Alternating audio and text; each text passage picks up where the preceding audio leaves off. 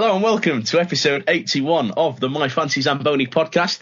Yet again, another week of hockey. Yet again, another podcast. I know we spoil you too much. Um, unfortunately, once again, we're having to test the Ironman status just like last week. Um, no, Greth hasn't fallen asleep, although we suspect that Andy has fallen asleep this week. So that's kind of an Ironman status in itself of weekly runnings of people falling asleep. Um, Gref has uh, has tested positive for a banned substance in his uh, aspirin inhaler. We think. Um, so yeah, unfortunately, he's out of the uh, he's out of the lineup as well for today. I think the honest answer, in fairness, is actually due to his IR injury uh, last week. I think we've sent him down to the minors to train for Belfast before we head over there next week. I think it's the official line. Um, so it's just the two of us today. So Dave, jump straight in, mate. How are you doing today? Good evening, Joe. Um, Evening. Good evening, Griff and Andy, wherever you are. Um, get out of the way. I'm, I'm all right, thank you. Um, yeah, another long week of hockey. Um, some interesting developments, some uh, interesting happenings, but uh, yeah, it's, we're here. It's the end of the weekend, uh, and a week to go before we head to Belfast. I mean, that's the most exciting point of it. I mean, if we if, if if something doesn't change to stop us from going, Yeah, Boris, behave yourself. Just behave yourself. I feel like this is the point where instead of saying anything political, you just interject with the "I'm a celebrity." Good evening, Prime Minister. I've got to say, that was of all the memes and the photos, and everything, that twice has been the highlight of all the shenanigans, shall we call it, um, of Bogbrush's uh, behaviour. Yeah, fair play, Deck. I'm not a fan of, of Emma Subs. I know you, you watch it, uh, yeah, um, but uh, I, I've howled um, quite a lot at them. And it was just a good evening premise out. Just that did me. That was like, yeah, spot on. yeah, hundred percent, mate. Hundred percent. I mean, yeah, we're down to his roots today, Dave. Well, it's got to be said. I mean, this is this is how the podcast started. Yeah, Because it was it was you and I thinking, how can we make an elite league podcast? So this is almost like a a special edition podcast episode. yeah. I feel like an, an origin show, but uh, I'm sure we'll uh, deliver the same amount of um, highbrow hockey conversation that the four of us bring. So Yeah. enjoy folks. This is very true. So we're gonna we're gonna are we gonna title this one the Who Do You Think You Are? My Fancy Zamboni edition. Yeah. um, Unless we come up with something during this recording. But yeah, I think that's we can go with that. Yeah. Sounds good to me. Sounds good to me. Um, I mean, the other thing, mate, while it's just us two on on the podcast, quite happy we're talking about hockey and not cricket right now. So Yeah, we'll, we'll not mention the, the cricket. Um, yeah, you get all excited. You get looking forward to a series like the Ashes, which is always a great series. Ball one, yeah, what a start that were.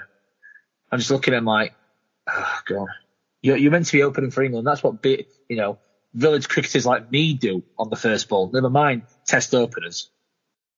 true. Apparently, he enjoyed the crispy duck that night, though. You can start off That's my dish. I'm sure you Just for context, guys, I the, the, I have a Greff around. You get a message during the summer.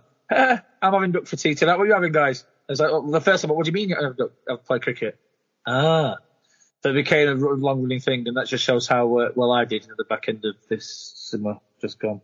It, it actually developed to you just sending a duck emoji. Wasn't even you just sent a duck. I was like, why is he? Oh, he's playing cricket. Oh, okay, yeah, I understand Oh. now.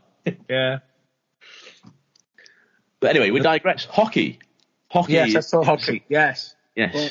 Um, so uh, we'll run through the scores very quickly. We are going to follow a, a pretty normal format. Without Andy and Greff, we will say it's another week that we apologise. We're going to push Glasgow to one side and not discuss them. They're the only team that we haven't. Not ignoring you, Glasgow. No, Genuinely or not? not yet. Not yet. we'll, we'll we'll save them for the, the wine and cheese uh, episode of the podcast. I look forward to that podcast. I might be partaking in beer rather than wine, but it sounds good to me. It's never stopped before. Yeah. Anyway, spe- speaking of Glasgow, that's the first game that was gonna, that, that that is on the list of, uh, of fixtures gone by. Uh, Glasgow versus Nottingham. Nottingham won four one in Glasgow. Uh, Saturday we had Storm Guildford 4-3 win for the Storm. Stars beat the Panthers 4-1. Didn't laugh at that as a Sheffield fan at all. Um, Coventry lost out 5-2 at home to Glasgow. Uh, the Steelers beat the Devils uh, in Cardiff 5-3. Uh, and the Giants beat the Fife Flyers in Kirkcaldy 3 0. Uh, Sunday, you had the Steelers beating Dundee 3 1 in Sheffield. Glasgow took on the Belfast Giants at home. Giants won 6 0 on the road. Uh, Guildford Flames beat Cardiff 2 1 in Guildford. Another score that, as a Steelers fan, you said thank you to the, the Flames for. And the Panthers beat the Flyers 4 2 in Fife. Um, we've also had two games that we didn't discuss on predictions because they were two Challenge Cup games. Uh, as far as Dave and I can remember, these weren't confirmed by the time we recorded the last podcast. Um, two uh, bizarre results just on the face of it in that Coventry beat the Belfast Giants 3-2 in Coventry and the Dundee Stars beat Cardiff 4-2 in Dundee. Uh, so that's the first leg of the quarterfinals for those four teams. Um, just before I throw it over to you, Dave, one thing that I will laugh at. Last week's podcast, we all say Manchester are going to win. Manchester lose. Last podcast, we all say Guildford are going to win and Manchester win. So realistically, Gref wants all of us to say Manchester are going to lose. Let's not do yeah. that. Let's not um, do that. Uh, before going to my, my highlight of the scores, I'll just pick up on, on a slight thing. The Dundee Cardiff score you would have predicted. The Coventry one, I, am not going to lie, you kind of could do because we've said before that, they're a cup team in terms of how they're built and the CJ Mott. They're the, the, the type of team that can steal results, if that makes sense. Hmm. Um, this, what I, the, the, they were surprised results was only down to yeah. when you said Cardiff and Belfast lost. Your first reaction to that would be, oh, okay. If you then like dug down into the nitty gritty of the lost, well, particularly Belfast lost in Car- Coventry, you'd be like, okay, fair enough. Um, my, my highlight, um, I'm going to go Dundee, uh, Nottingham. Dundee coming out with 4 1. Um, goals from uh, Sanchi on the power play, Dorowicz on the power play, and a couple for Bengtson for Dundee with uh, Lane, uh, the sole strike for the Panthers. Um, highlight, not because the Panthers lost it, I think it, Dundee have started to to gain some momentum. Um, and they to, to, keep running because it's easy for them to go. We'll beat Fife. We'll beat Manchester. We'll beat teams at the other end of the table. They need to get the scalps. They need to get, and it's not, it's not just one. They need to get two, three for them to go. We could actually do something this season, and that's a start. So I'm, I'm, I'm tough for them. I'm tough for um, um, Pacha. I, I think he's a bit of an underrated coach. Um, be intrigued to see what he's like with a team with a big budget. Um, and I, was surprised he ended up Nottingham. I'm not going to lie to you. I thought they would have been the one that would have gone, let's get him down here. Um, the work he's doing in Dundee as coach and general manager, um, is starting to, you know, is starting to show good, uh, good fruition. You saw the work they did during the, lock, the lockdown um, where they looked at the business side of things and businesses in Dundee to get them involved and associated with the club, which, given Dundee's history in hockey, isn't the easiest thing to do. So that, that side of things, they're doing good stuff. And the attendance, the average attendance is on the up. Um, mm. For a place that holds two, two and a half thousand, I think, correct me if I'm wrong, they're averaging around 15, 1600, which, okay, gives them more scope to build on. But they at the beginning of the season that we had that was they shut down for lot COVID, they was in the three figures. So they're making some serious improvements. These results will help that. So, I, you know, I hope they carry on well, apart from when they play Sheffield, of course. Um, but it's, it's, it's good to see, it's a good result for, for Dundee, but it's good for that club to carry on building and, and, and progressing. Um, cause you want to see some strong Scottish team uh, in the league. I mean, it'd be great to have four of them, but if we could get the three mm. teams strong, and Dundee being the team that starts it, and Fife and Glasgow follow suit, that would be a good thing. Yeah, I've got to agree with that. I mean, I've always liked Pacha as a coach in a respect of you can see what he does. I mean, you don't like him when he coaches against you, but again, it's not necessarily a sign of anything other than him doing his job. Um, I think one of the big things for Dundee is you, you look at your kind of your top teams, and we can certainly say this from the Sheffield perspective. If Sheffield stop producing on the ice, there's a huge effect on the attendances that we see at games. Our, our attendances, granted, they come off the, the you know the cheaper games. Granted, they come off the PR and the chances of winning silverware and whatever. If we stop performing on that ice, our attendances will take a hit. If Dundee are able to start building up a better or a bigger fan base with a lower budget, then the budget comes and then they can start producing on the ice as well. So if they can start to build that fan base up and start, like you say, start looking at the management side more, it's a it's a great it's a great sign for them. And you know they've got some great players. Adam Morrison can stand on his head. They've got Kyle Haas who likes to throw in the antics every so often. As much as we might have slated a few of the antics, it definitely puts bums on seats, particularly in that kind of arena. So, yeah, huge, huge signing. As you say, they're getting the results against big teams sometimes, and that's that's all you need. Sometimes, you know, you don't want the fans to go into the rink saying we've lost this game, and I don't think Dundee are ever actually saying that. I we we played them on Sunday. I never thought, oh, this is definitely a guaranteed win. No, and they, what I do like about them is they play an honest brand of hockey you see some teams coming to Sheffield, and we say that obviously because we watched we're season all the Steelers, and you can yeah. swap Sheffield for any team. You can see some teams coming to your rink, and you go, "Do you know what? This is going to be awful to watch." I mean, we said the same about the five game week. That actually yeah. turned out to be a very good game mm. uh, for both sides. Dundee, they just have this honest, workmanlike type game that you can enjoy to watch, and even if they're not scoring all the goals, it's still to a degree, even if it was an, as, as a an away performance type thing, it was still good to watch. It was it was honest. You know, sometimes yeah. you know you see some of the, the top end teams all playing. When I say cheat, they're obviously not cheating per se, but it's like they're not being honest to what the, the brand of hockey that they do. Dundee don't. They stick to what they are. They know what they are, and they do it quite well. Yeah. Um, and I say I walked out three one Morrison, I mean, he, he earned man match in that game. Uh, so yeah, you know, at the moment there's a lot to enjoy about Dundee as an outsider looking in. Yeah, yeah, certainly still a game you look forward to watching. Um, I mean, my highlight. I'm going to go Homer on this one. Um, I don't think I've picked a Sheffield. I, I did your, I did your teammate. All right, you okay.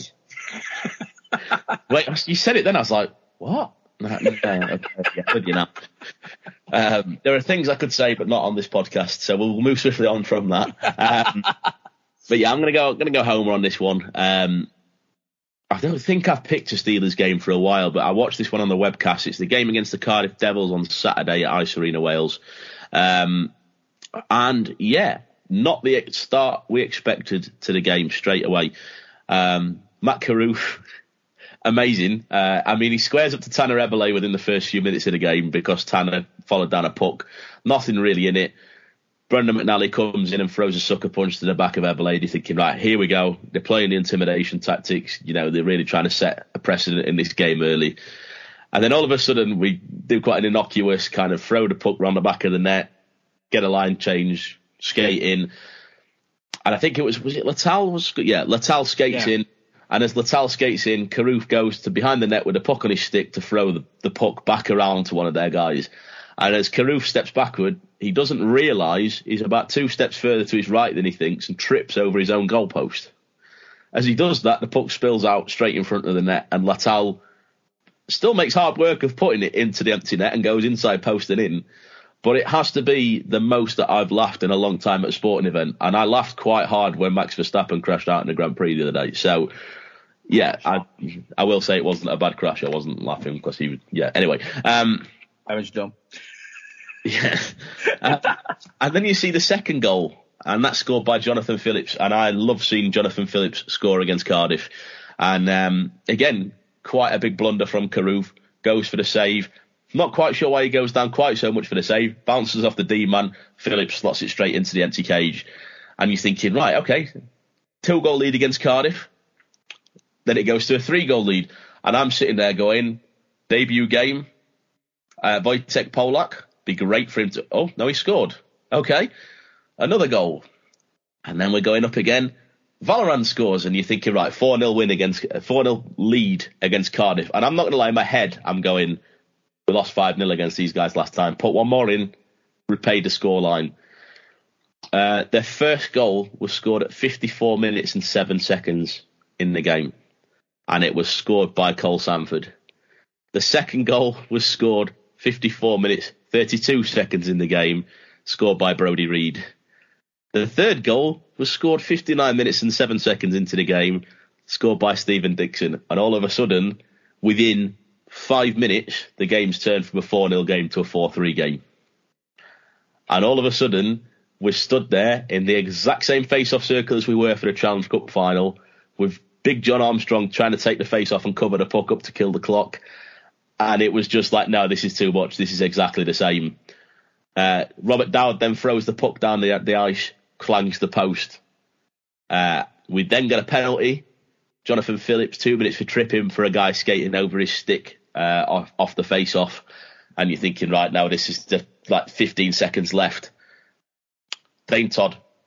Uh, no, not Dane Todd. Sorry. Keaton Ellaby, after all the controversy with his hit on Duggan last time we played Cardiff, shot from his own goal line straight into the middle of the cage to finish the game off. So 5 3 win for the Steelers in the end. But it's not the win for Sheffield as the reason that I've picked this game. And in fairness, it is a big win for a team that is still hurting. They're still injured. Um, we are missing some key players still. Polak stepped in fantastically over the weekend to kind of replace one. Uh, but you know, still in that game, you're looking at missing. Um, you know, DeLuca would obviously what's happened there. You're missing Saxwood Danielson, which is a big presence at the back. Um, no Barry Brust out injured, so we got Curtis Warburton on the bench, and Rok Stojanovic played a fantastic game uh, as well to keep him in the game. So a great character win for Sheffield, but it was just how much this game highlights that you can never, ever take a step back and have a rest in a hockey game. To go from 4 0 at 40, 54 minutes and 6 seconds to all of a sudden 4 3 just over the 59th minute is insane and it, it, really, really did feel like Cardiff were going to bring that game back at some point. So uh, a cracking game. The one amusing point that I'll bring out of that was the fact that Cardiff do not appear to have the same goal line technology system that we have, in that there's no goal line technology for the referee to review down ice level like they usually do. So usually in in Sheffield at least you'd see the goal line technology review come on the referees would both skate off down the Zam- Zamboni drawers at the bottom of the ice. They go and check the video so they can make the call whether it's a goal or not. The Devils don't appear to have that. They wanted a review on two of our goals, both of which to me looked okay with no problem. They weren't allowed the review because the reviews take place upstairs and the referees couldn't review it themselves. So just quite an amusing point there of the Devils trying to do things differently and getting bitten for it. Um, and they were not happy they couldn't review it. So it's just just quite an amusing moment. But a cracking game, really good to watch. Um, edge of your seat towards the end of the game, but yeah, good highlight for the Saturday. I thought. Uh, it must be a thing of wearing a black jersey in Cardiff. Um, it's doing well, Sheffield. So if we can continue to do that, I'm all for that. Uh, yeah, I would say I didn't watch the, the game, uh, but you saw the score and you just go, yeah, at some point, like you said, there's, there's going to be a comeback because as much as we've made reference that Cardiff doesn't have appear to have that aura, still the, Devils aren't mugs when it comes to playing the game this season and the team they've got. So I wasn't surprised when they nearly pulled it back. Um, big result for Sheffield. Um, and if we're honest, I'll come on to it very shortly. It's one of the many big games for Sheffield for a question that they will be asking come January onwards. Um, and I'll touch that after after, but, uh, uh, seeing the highlights, uh, some good saves from both Stojanovic and Carruth. Um, and yes, it's always good to see Jonathan Phillips score goals. Even yep. better team scoring card, um, in his hometown. Uh, but, but, um, another sellout, or as they call it, a hell out, uh, in Cardiff. Fair play, good use of the, uh, terminology. Um, why not? You know, if the Devils, you know, me, me, you know, use all you can do. Um, but no, uh, good, good, good scoreline for Sheffield, and they built on it. Given the injuries that they've had, um, to go into that building and get two points regulation, it is a good thing. Uh, so, uh, yeah, good for that. And, uh, like I said, the question I was sort of talking about in terms of what Sheffield are asking is they've got seven games for the rest of this year. And you'll start asking that big question is who's going for that league title? Results in buildings like Cardiff, like Belfast next week, like Nottingham the week after. I'm not mentioning Coventry, Manchester for a second. They're the buildings where you go, if you get points in them, you start going, that's probably the team, and it could be any, any of the other three teams, and you put Sheffield back in that equation. But you start thinking, that's the team that could start being on the run for that title. And we yeah. always said, you know, you, you're looking at the, at the beginning of April when the season finishes. That conversation starts January time where you go, right, we've now got, we've had a few months of play, got the chance to come out of the way now, that just the, the knockout games the business end starts to come very rapidly. And it's them fixtures, it's them results where you go, right. And Cardiff have had a habit of getting them big results over the last few years. Belfast the last time. Sheffield can do it. Who knows? Yeah, hundred percent. And and the other thing is, I mean, we we talk about these kind of big games being won in Cardiff, being won in Nottingham, being won in Belfast. Um, you know, and they're huge games in the in the in you know on their own. For me, and I, am not counting my chickens when I say this. I'm not even remotely saying that this is what's going to happen. Um, I mean, the Steelers currently sit pretty at the top of the table at the moment, and it has to be said if this Steelers team could lift the league trophy this year, and I'm not by any means saying, as I say, that it's going to happen, but if they could not only do you look back at the games against Cardiff, Belfast, and Nottingham in their own building, you look back at the games where we're down two, three, four key players and still pull out the results. To miss a big presence at the back like Saxa Danielson in particular in that game, granted we've kind of brought in a replacement for Connolly in Polak, and he looks to be a quality fit in. Um, you know, we had Vallerand and Eberle and Dowd back in the lineup, and they all played outstanding. So, you know, we weren't as short benched as we have been, but still in missing DeLuca, who was a key player, and in missing Saxa Danielsson, who's a key player, and also having Rok play the second game. Well, oh, sorry, that was the first game of the weekend, but having Rok come in and play both games over the weekend for the first time in a while. It's actually we've been more reliant on Brust for the last few weeks. To have Rock come in and put in the performances that he did over the weekend and play both of those games these are the other kind of games that you look back on. So to me, this Cardiff win was a double whammy. It was playing in Cardiff with some key players out in their building and still pulling out the result. It is, and you look at the other teams this show, the likes of if Cardiff were missing Dixon, and, and they'll they'll have an injury bug at some point. Sheffield's yeah. had theirs, and I think that's kind of the point to stress is if they're getting the results with the injury bug, that's the that gives. Uh, their credentials a lot of, a lot of a boost. Nottingham will have that, and I know they were missing. Oh, they are missing. Is it Toussaint? I want to say. Uh, no, they're missing Demeng. Oh, I said Demeng. My apologies. Yeah. Um, key player for the Panthers. Um, yeah. Cardiff haven't had that yet. Uh, neither have Belfast. So you, by law of averages, you'll know that will happen at some point, and it's how that club responds so far Sheffield have gave that response. Yeah. Nottingham are picking up results, but they've not had that bulk of player missing yet.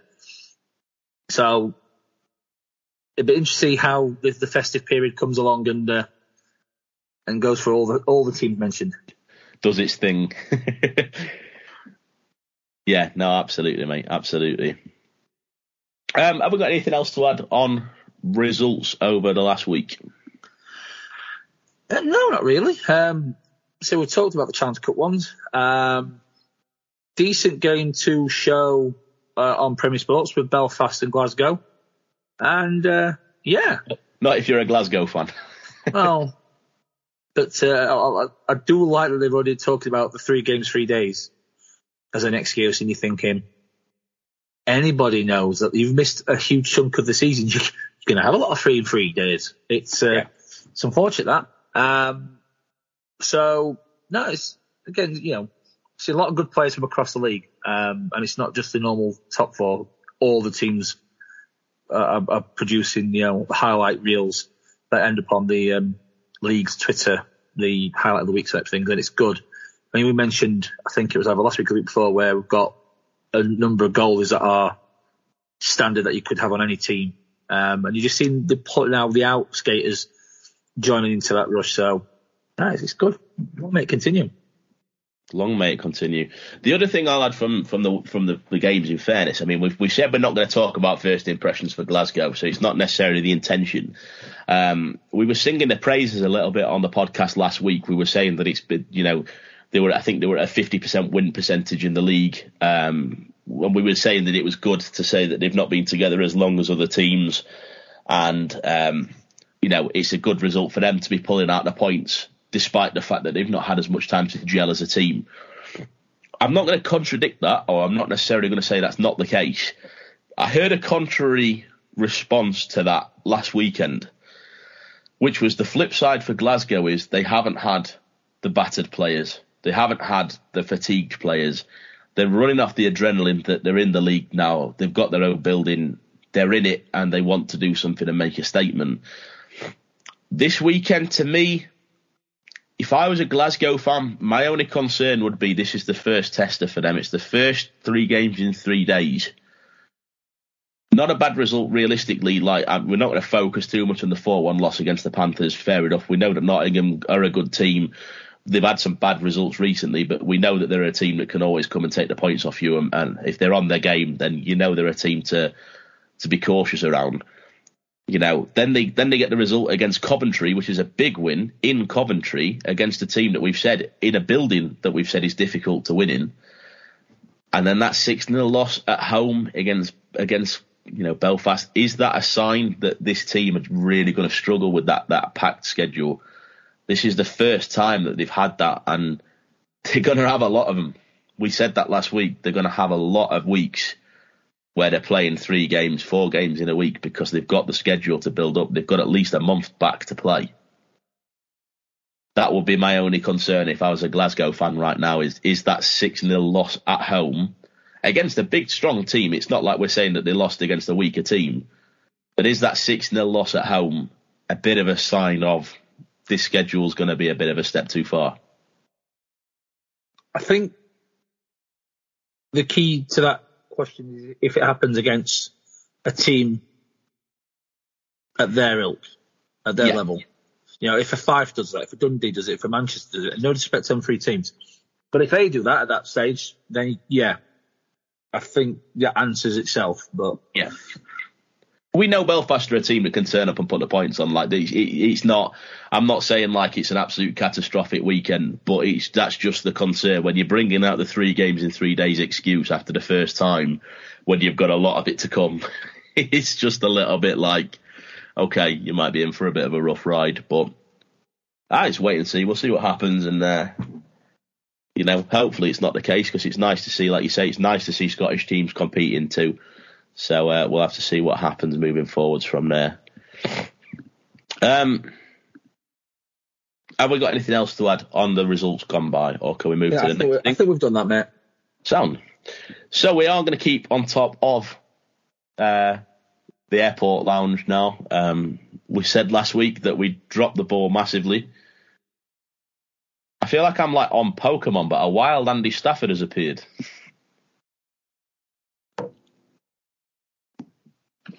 Breaking so, news. You've joined us about half an hour into the podcast, mate. Um, That's not too bad. I thought it was uh, more than that. How's it going? So it's, it's nice to it's nice to see you. Yeah, it's been one of those days where everything just roll into one. Uh, you look at your phone one minute, the next, you know, 20 minutes or so has gone by. So, oh, one of them days. But you're here. That's the main thing. Yeah. This is true. This is true. We'll we'll catch you if you've not really missed that much. To be fair, we've we've all we've really done is we've discussed uh, the game's just gone by, and then we've just picked our highlight game each. Um, I mean, completely off the cuff, mate. If you want to pick a highlight result, feel free to pick a highlight result. If you want to just move on to the airport lounge that we were just moving on to, it's your call completely there, mate. I think we'll just move on to the airport. I think. Yeah, no problem at all. Someone's ready for next week already. Moving to the airport. Oh, okay, mate. Get me in that lounge. Um, now, we we said last week that we, we really dropped the ball on signings. Um, I don't even know how many signings that we really should have gone through last week. Um, so yeah, so we're going to keep on top of that now. So we're in the uh, departures and arrivals lounge. Um, the first departure that we have is Anthony DeLuca leaves the Sheffield Steelers to go to Trois Rivières Lions or Three River Lions, uh, as, his, as his sounds better. Uh, they are in the ECHL.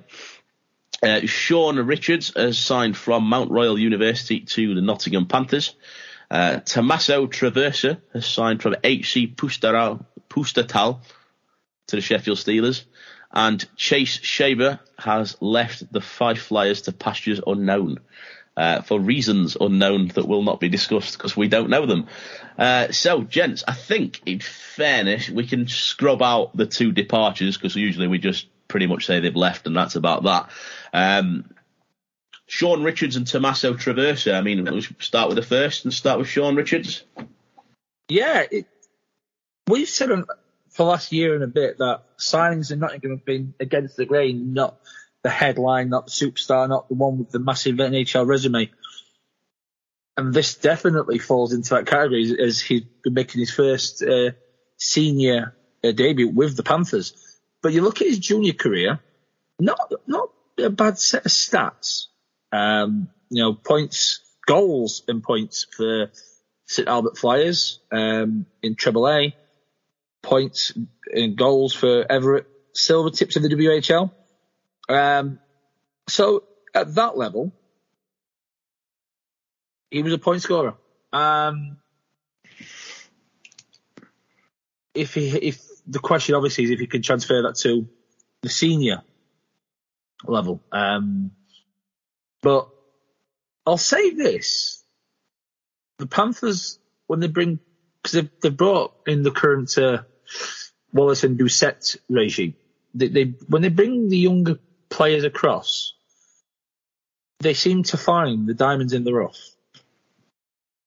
And I wouldn't be surprised as much as you look at the resume and go, not the type of player you think would bring across. I wouldn't be surprised if this is another diamond in the rough. Uh, and Nottingham find pretty good hockey player. At junior level, his stats look okay. And should, if he can transfer it across, should do a good job in for the Panthers. Yeah, on paper it looks very, very average. Uh, but like Des mentioned, these players who played in the U Sports League seem to do pretty well over here. Um, the amount of people from the U Sports League has literally pretty much doubled, I think, from from last last ten years. So it's great to see the that they are giving these um, these young players a chance in the league, and um, his junior career again pretty good. Um, since then, not been fantastic, but again, you know, it might just not just, the be points specifically that that this player is is a best at. Maybe other things. Maybe it's, it's you know it's, it's working those dirty areas. It's uh, winding games down. You know they've got plenty of uh, of players who, who, who can put their numbers on board in Nottingham. So maybe they were looking for that sort of player who, who can close games down, get in the face of the of other opponents. So um, yeah, um, on the face of it, very average. Not much to really look at, but again, we'll just have to wait and see what sort of dynamic he brings he brings to this team. And he's, he's still very young, you know, 22 years old. So there's a lot of room for him to grow and um, pretty much like his his, his first sort of professional sort of stint. So yeah, good luck to him. Um, hope he brings the best for the Panthers.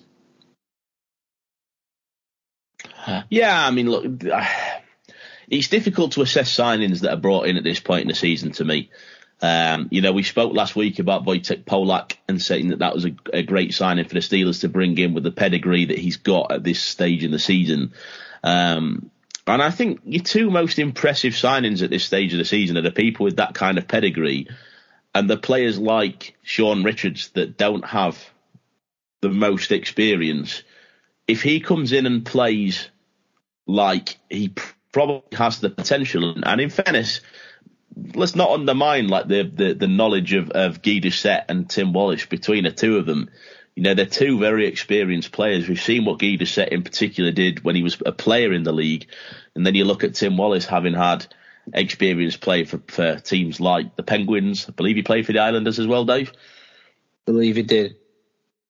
Um, you know, so you've got two very, very good hockey minds that are in charge in the Panthers, and, and I'm sure they've done their research on this guy. So these sometimes are the kind of signings that you sit there and go, do you know what? Can you remember when we signed that guy and no one thought he was going to do a thing? Um, and in that respect, it's a low risk signing. Uh, you know, we don't know the details of it. We don't know what kind of wage he's on or whatever. I can't imagine that he's being paid as much as the majority of the rest of the players on the Panthers roster, just with him being 22 and it being kind of the first pro hockey that he's played. But you know, it's a low risk signing in that no one expects this guy to light up the league. No one expects this guy to be bringing one, two, three points per game, you know, scoring multiple goals. But if he comes in and does it, you know, haven't they just brought in a quality player? And if not, they've had a guy in, they've seen what he's like, they move on and try someone else. So I, I, I think this would be a good signing for them. Like you guys have said, U Sports League, good record of players from the U Sports League coming to the Elite League before. We've had a lot of them, and I think they've always done a decent job on on on the, in the majority of cases, at least. He's young. He's young, and he's got a point to prove. Just, to, just to, Andy mentioned it um, in terms of the, the number from the U Sport. Do you reckon that the number increase has been with the exposure of the uh, the Friendship Four tournament that Belfast hold, um, where the NCAA appreciates a different league, or but do you reckon that that tournament has kind of opened the door of the elite league to the college players who don't make the NHL, don't make the AHL, and go, do you know what? I'm not gonna, have, I'm not gonna do it, so might as well try Europe. And having these players at that young age to go come across to Europe and you know see the world and play the sport that they uh, for a living. Yeah, I could see that being a big reason that players like that would move over here. And you know, we we've spoken before about the extra exposure and about the the extra push that it's given our league in terms of, um, you know, Team GB playing in the top flight and teams competing in the CHL and the Conti Cup to the level that they do. And I think that gives us a big push. But like you say, then having things like the Friendship Four tournament giving us that extra bit of exposure, it's nice to not feel like a retirement league. You know, yes, your top players that have brought in the stats, they're the guys you get excited for because – you see 100 games in the NHL, you see 150 games in the KHL, and you, you start to kind of, the mind starts to race a bit in terms of what can this guy do. And in all honesty, if we look back at some of the guys that have signed, are they not the most disappointing players? Look back over the last maybe two or three years in the Steelers jersey, and no disrespect intended to him. Is Martin St. Pierre not one of the most disappointing players you've seen playing a Steelers jersey over the last few years? It wasn't for any reason other than his age and his experience and where he played. You know, so it's nice having those guys, but it's really exciting to have the young guys coming in like this, mm. using us as a stepping stone, not as a step down. Now, very much a stepping stone, and I think I know it was used by coaches years ago to get imports.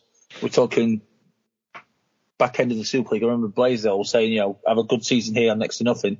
I'll get you in the DEL. I'll get you in the SHL or whatever the Swedish League would call it at the time, the SM Liga or the Russian Super League at the time. Do that. You've got this chance. Um, and you know what? As much as the Super League was boom and bust, it had some exciting younger players. And if we're able to do that, obviously not the same cost uh, in terms of player budgets, um, but if we're able to do that again, bring it on. Yeah, it's very sort of similar to, uh, well, a person not, not quite as bad as uh, Corey Packer, who didn't even end up playing probably in the games for us. But um, yeah, very disappointing player, and uh, this is what goes amiss sometimes is that they are bringing spending so much money to bring these players over, but nobody really knows, you know, what what you are sort of getting as that package. You know, doesn't matter what team it is. You could sign someone who's played so many games and uh, in in these high leagues, but then they turn out to be absolute bust. So, you know, that's that, that's one of the things of being a coach. You know, you look at stats and then you you, you land this guy, but then he turns out to be you know just a real disappointment. So. Uh, it does happen in this league, unfortunately, but um, you know, it, it's great. There's two sides of the coin in, in terms of you know you you've got the uh, the slightly older players who have who have got so much experience around around the world or in these top top few leagues, but then it's a good balance of, of, of giving the younger the younger guys a, the younger imports a chance as well uh, that haven't really you know that could play in this their first season pro or uh, first season outside of North America. So it's great they are giving these these players a chance and uh, giving a, a, stepping stone, I guess, because in a few years when they do end up, uh, or, or if they do end up playing in, in one of the top leagues in the world, you can see that other other players so many games in the league and did pretty decent there. So um, it could be good to see the the league having that stepping stone factor, which is good. Yeah, hundred percent. It's exactly what you want to see from the league, and uh, like you say, like you said earlier, Andy, when when you first like spoke about this guy, like you, you said, all the best to him and good luck to him. Hope, hope he can bring it for the Panthers, and obviously, as three Steelers fans, we hope that he doesn't bring it in the games against Sheffield. But um, no, you're absolutely right, and. without wanting to add the pressure to the guy, there's a lot rests on players like this because it, it is big for the image of the league. And like you say, like you listen to Spitting Chicklets and things like that. You listen to what Biz has got to say about the league from when he played in it in lockdown.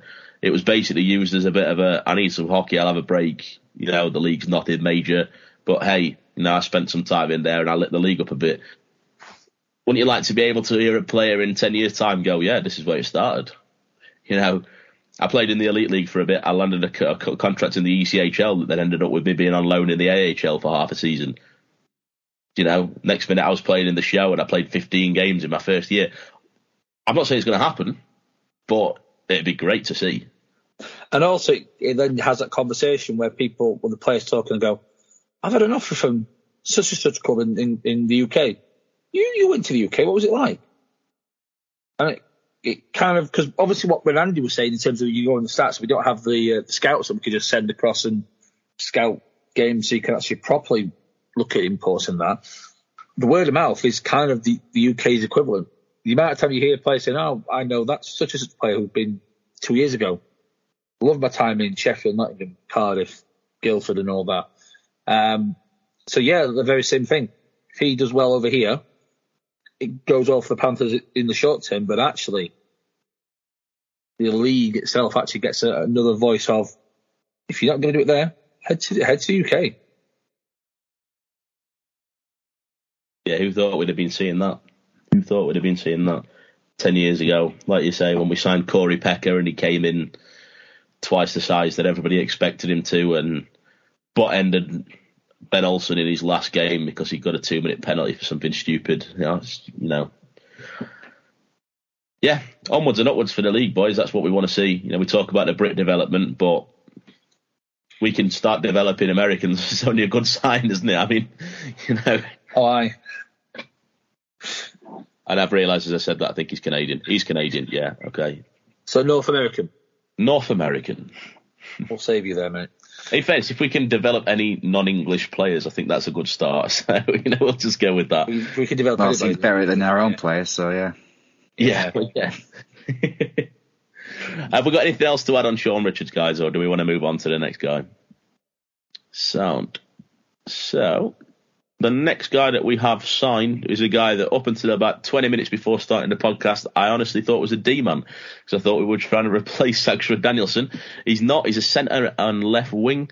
Uh, previously played about five games, I think, for the Dundee Stars. It is Tommaso Traversa. What do we make of this one? Another signing that at this time of the year is not bad at all. Um, just to clarify your point, 12 games for Dundee. Um, so it's not the first time he's headed to these uh, shores. Um, in the in the league itself, it was five, but he played seven cup games. Um, Ah, okay, I missed that point. However, he has a heck of a lot of experience, not just in leagues in Europe, but also internationally. And he's also a player that is no stranger to not only Great Britain, but also the Steelers. Played against for Italy in the Olympic qualifiers in Budapest, but also played against them, um, assuming he went injured, in Renon when um, they were in the Continental Cup final uh, in 2018. Um, points wise, point producer. Uh, and from from a Sheffield perspective, he would be someone that they need, um, given the players who have been out. He's on. He's, he's over on the injury reserve list type thing for now, but the option of if he settles and he can last the season. So that's. I think Fox is making so it- made an interesting signing in, in some of the stuff that's come out after the announcement that he's saying he wants to stay, he wants to finish the season here. Um, shows intent from the player. Fox has already said in terms of, I think the initial press release, if he's uh, the player we want, we'll keep him. So I think Sheffield was forced to make some changes because of the injury front, but as, as changes go, this is not about change at all. Um, is it an upgrade on the players? We'll, we'll find out. Um, Polak is a good start from the replacement that they've had so far. Again, from a Sheffield perspective, let's hope that this player does the same again. It'd be his, it'd be his first time uh, outside of Italy since obviously joining the Dundee in 1617. Um, but again, this time of year, a pretty good pickup, to, to be honest with you. And um, points wise, he has been producing, so it isn't just a you know a case of joining one team and, and not quite doing so well, uh, which is the same for the other. He's he's been pretty consistent in scoring. Probably not the best start I don't think he wanted in uh, all, but hopefully you know uh, it's his, it's his second crack at this league and maybe this time will be a little bit different, just having that bit more knowledge about it. Um, I was I was I was looking at um, a Star article uh, a few days ago about uh, Traversa, and uh, they actually interviewed Mark Lefebvre, who was the coach of Dundee at the time. Uh, said that they brought in uh, Kevin Bruijsten instead, and um, obviously decided to let Traversa go. But when you look at the points that he put up, which is 54 points in 47 games. I mean, you can sort of understand why uh, they decided to go a different route, especially when you look at who they had in 16-17. They had Vinny Scarsella, who was definitely one person I'd love to see in an orange shirt. He had 72 points in 52 that season. Then they had Justin Ferriner, Mikael Lidhammer, Joey Sides, Brett Switzer, and Kel Tanaka is literally most of their forwards. And uh, looking at those names, you can understand they had a pretty decent squad that year. It's no wonder they made the final four. Uh, but mainly onto Traversa, you know, uh, a few more years under his belt, a few more years of, of playing uh, internationally. So I think um, having that that bit more time uh, to play and a bit more knowledge, I guess, of of of the sport will really help him in terms of you know his uh, his, his skill, his discipline. I think he'll be pretty good. To be honest with you, um, if if you can match him on the line uh, that I have managed to with uh, Polak, you know, and, and, Polak's been fantastic since he joined. Uh, in in two games that we've seen, he, he's been absolutely fantastic. So hopefully he'll find the right line over here, uh, and I can definitely see Traversa producing fairly, fairly pretty good. Yeah, like you guys say, you, you look at the kind of I don't know, you look at you look at the uh, the, the previous in in Dundee. You know, it's not the best start to looking at his stats just from a basis of not many games. Like you say, Andy, you see that they uh, they opted to go with someone else, and when you see that that guy basically blew it up in terms of points, then you can kind of start to see why uh, they went with that guy. Um, I don't know. In this respect, I mean, I hate to be one of those guys that says that I trust, um, you know, Aaron Fox, but I'm presuming looking at the size of the guy. I mean, he's he's he's only small. I've just closed the tab by accident. He's five foot seven. Um, you know, the first thing that I think is you shorter guys like that tend to have a, decent pair of legs on them in terms of skating ability and speed. Um, and we said already when we read about Wojtek Polak last week, uh, his write up was that he got some good speed and he was a good skater. And we said last week that this team's got some good speed in Mosey, Latal, Eberle, Jonna if this guy brings some speed, there's not going to be any team in the league that can keep up with us by the end of the game because we are really, really building a team of absolute rockets on the ice. Uh, and I think this guy might be just that guy to fit in there. Looking at our roster now, we're not looking for a first or second liner. You know, we've we've replaced Connolly as far as it goes with, um, you know, with uh, Polak. I literally just said his name and I forgot his name. Uh, you know, we've replaced him. We've got Eberle, Vallerand, Dowd back in the roster. For me, our first two lines are set.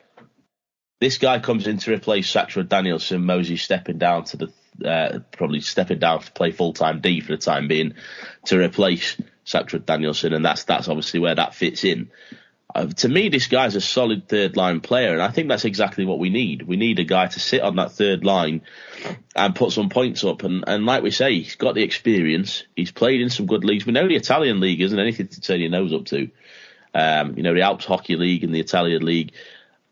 And then obviously, like we say, he's got a lot of international experience as well. So he's played a couple of years for uh, for well, Pustertal slash Valpusteria, where he was the assistant captain in the Alps Hockey League and in the Italian League. Um, so do you know if he's if he's that kind of guy, if he's a good a good attitude to have in the dressing room, he's a good he's a good he's a player's player by the sounds of it. He comes in with a good attitude. I can see us keeping this guy to the end of the season. His stats are there, his experience is there. And when you read that the guy wants to be there till the end of the season and he's not just wanting to bounce around different teams, like we said about the last guy, like we said about um, about the, the guy for Nottingham coming in with a point to prove. Okay, this guy isn't 22. He's not old. He's 31. But okay, he's not 22. He's not just trying to make a name for himself in his career. But if he wants to stay to the end of the season, he's got to come in and hit the ground running. He's got to come in and make a good impression. And what we're saying, if what we're saying is right, that Sheffield want to bounce through this injury, you know, rough bit of injury time, this is the kind of guy that you want. You want a guy that wants to stay to the end of the season. You want a guy that's going to come in and make an impact on the dressing room and on the ice. Um, yeah, like we say, you boys have already covered it. You know, another cracking signing to make it this time of the year, and again, a credit to where we've moved to as a league. I think the point to, to raise also, Pustertal moved up from the Alps League to the ice. Okay, so the one in the the Austria. Um, yeah, the one where Salzburg and, and Vienna and Klagenfurt uh, play. So they moved up a level. I thought I'd give you a mention, Joe. Um, so you look at stats from this year, it's like, mm, well, not like normal, but they've moved up a, a, a tier. So he's already been playing at a decent level this season. So, like I said, if he hits the ground running, this would be a good signing for the Steelers. Yeah, hundred percent, boys. Have we got anything else to add on Traversa, or are we happy to leave it at that? Happy to leave it at that. So hopefully, one of the next times that we're talking about a departures lounge, it will be us sat in the departures lounge, ready to go to Belfast. Uh, that brings a close to the airport section for today. The next thing I've got on the agenda, boys, is probably the most exciting part of the agenda for today uh, because I've watched this video about three times and I've enjoyed watching this video about three times. Um, McNally for Cardiff Devils. Um, got himself into a bit of an altercation in Dundee uh, last night in the Challenge Cup game. Uh, he started with a pretty run of the mill, rough up, turning into a fight. You're thinking, okay, fair enough. And then he carries it on, and you're thinking, right. And then he carries it on, and it just, I, do you know what? I, I remember showing this video um, I showed it to my dad, I think, and I was just sitting there going, just wait. And he's going, oh, just wait. Oh, just wait. Don't worry. Just, just, just, just keep waiting. And then he gets up. You see him shove another Dundee player. Absolutely lost the plot after he's been thrown out of the game. You see him get the 10. You see him get the game. Um, goes after another Dundee player. And then just if that isn't enough of an entertaining part about the video, a Dundee fan decides to sprint down from, uh, from his block. I don't even know what he was trying to do. Um, kudos to the Cardiff fan that grabbed hold of him to stop him because, um, yeah, God knows what would have happened with that one. But uh, an interesting turn of play, boys. I think I'm going to headline that before I pass that over to you. Uh, if we go down the, the political correct route, um, you don't want to see fans running down, ticking on players, um, and you don't want players engaging with fans. You've seen them get multiple game bans. Matt Nickerson, I think the last one. Yeah, Nickerson, um, first guy that came to my head. Yeah, of all places, Guildford probably took the tambourine off him. Uh, so you don't want to see it. Let's be truthfully honest, from a politically correct perspective. But everyone who watched that will have had a little smirk, just a little bit of enjoyment of old days gone by, the good old days of old hockey where it was the Wild West. And yeah, you you know, professional leagues don't want to see that, and you don't. Let's be fair. You know, security should have stopped it. Fair play to Josh Batch, who prevented McNally doing something that mm. may have got him permanently in the departure lounge and headed home. Um, but we all, we all, you know, we all smirked it. We're all like, you know, what on earth's this? But let's watch again and again because you know it's the nature of hockey fans, and you kind of want to see you, you, you sometimes enjoy the on ice meltdowns, which I think McNally, it's fair to say McNally had a little bit of on ice meltdown. Um, interested to see what uh, Dops comes up with. Um, you know, the Wheel of Fortune that it is. Uh, yeah. It made, made, made for an entertaining Wednesday night, that's for sure.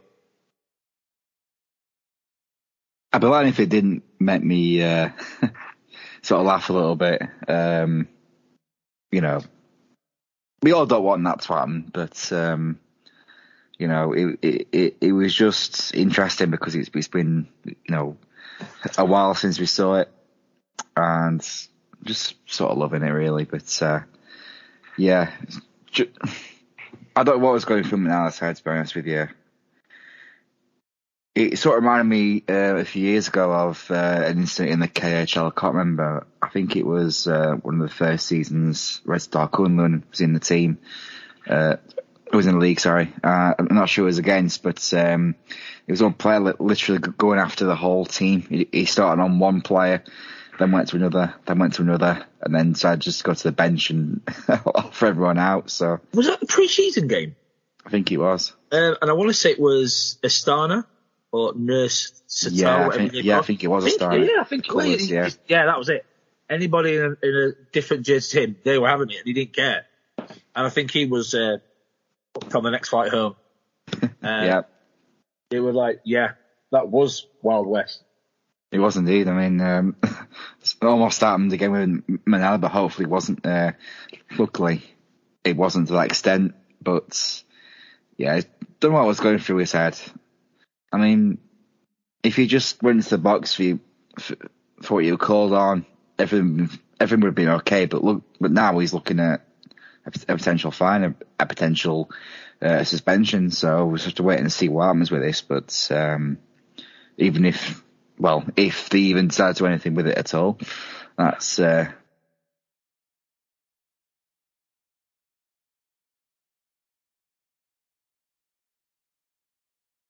for sure.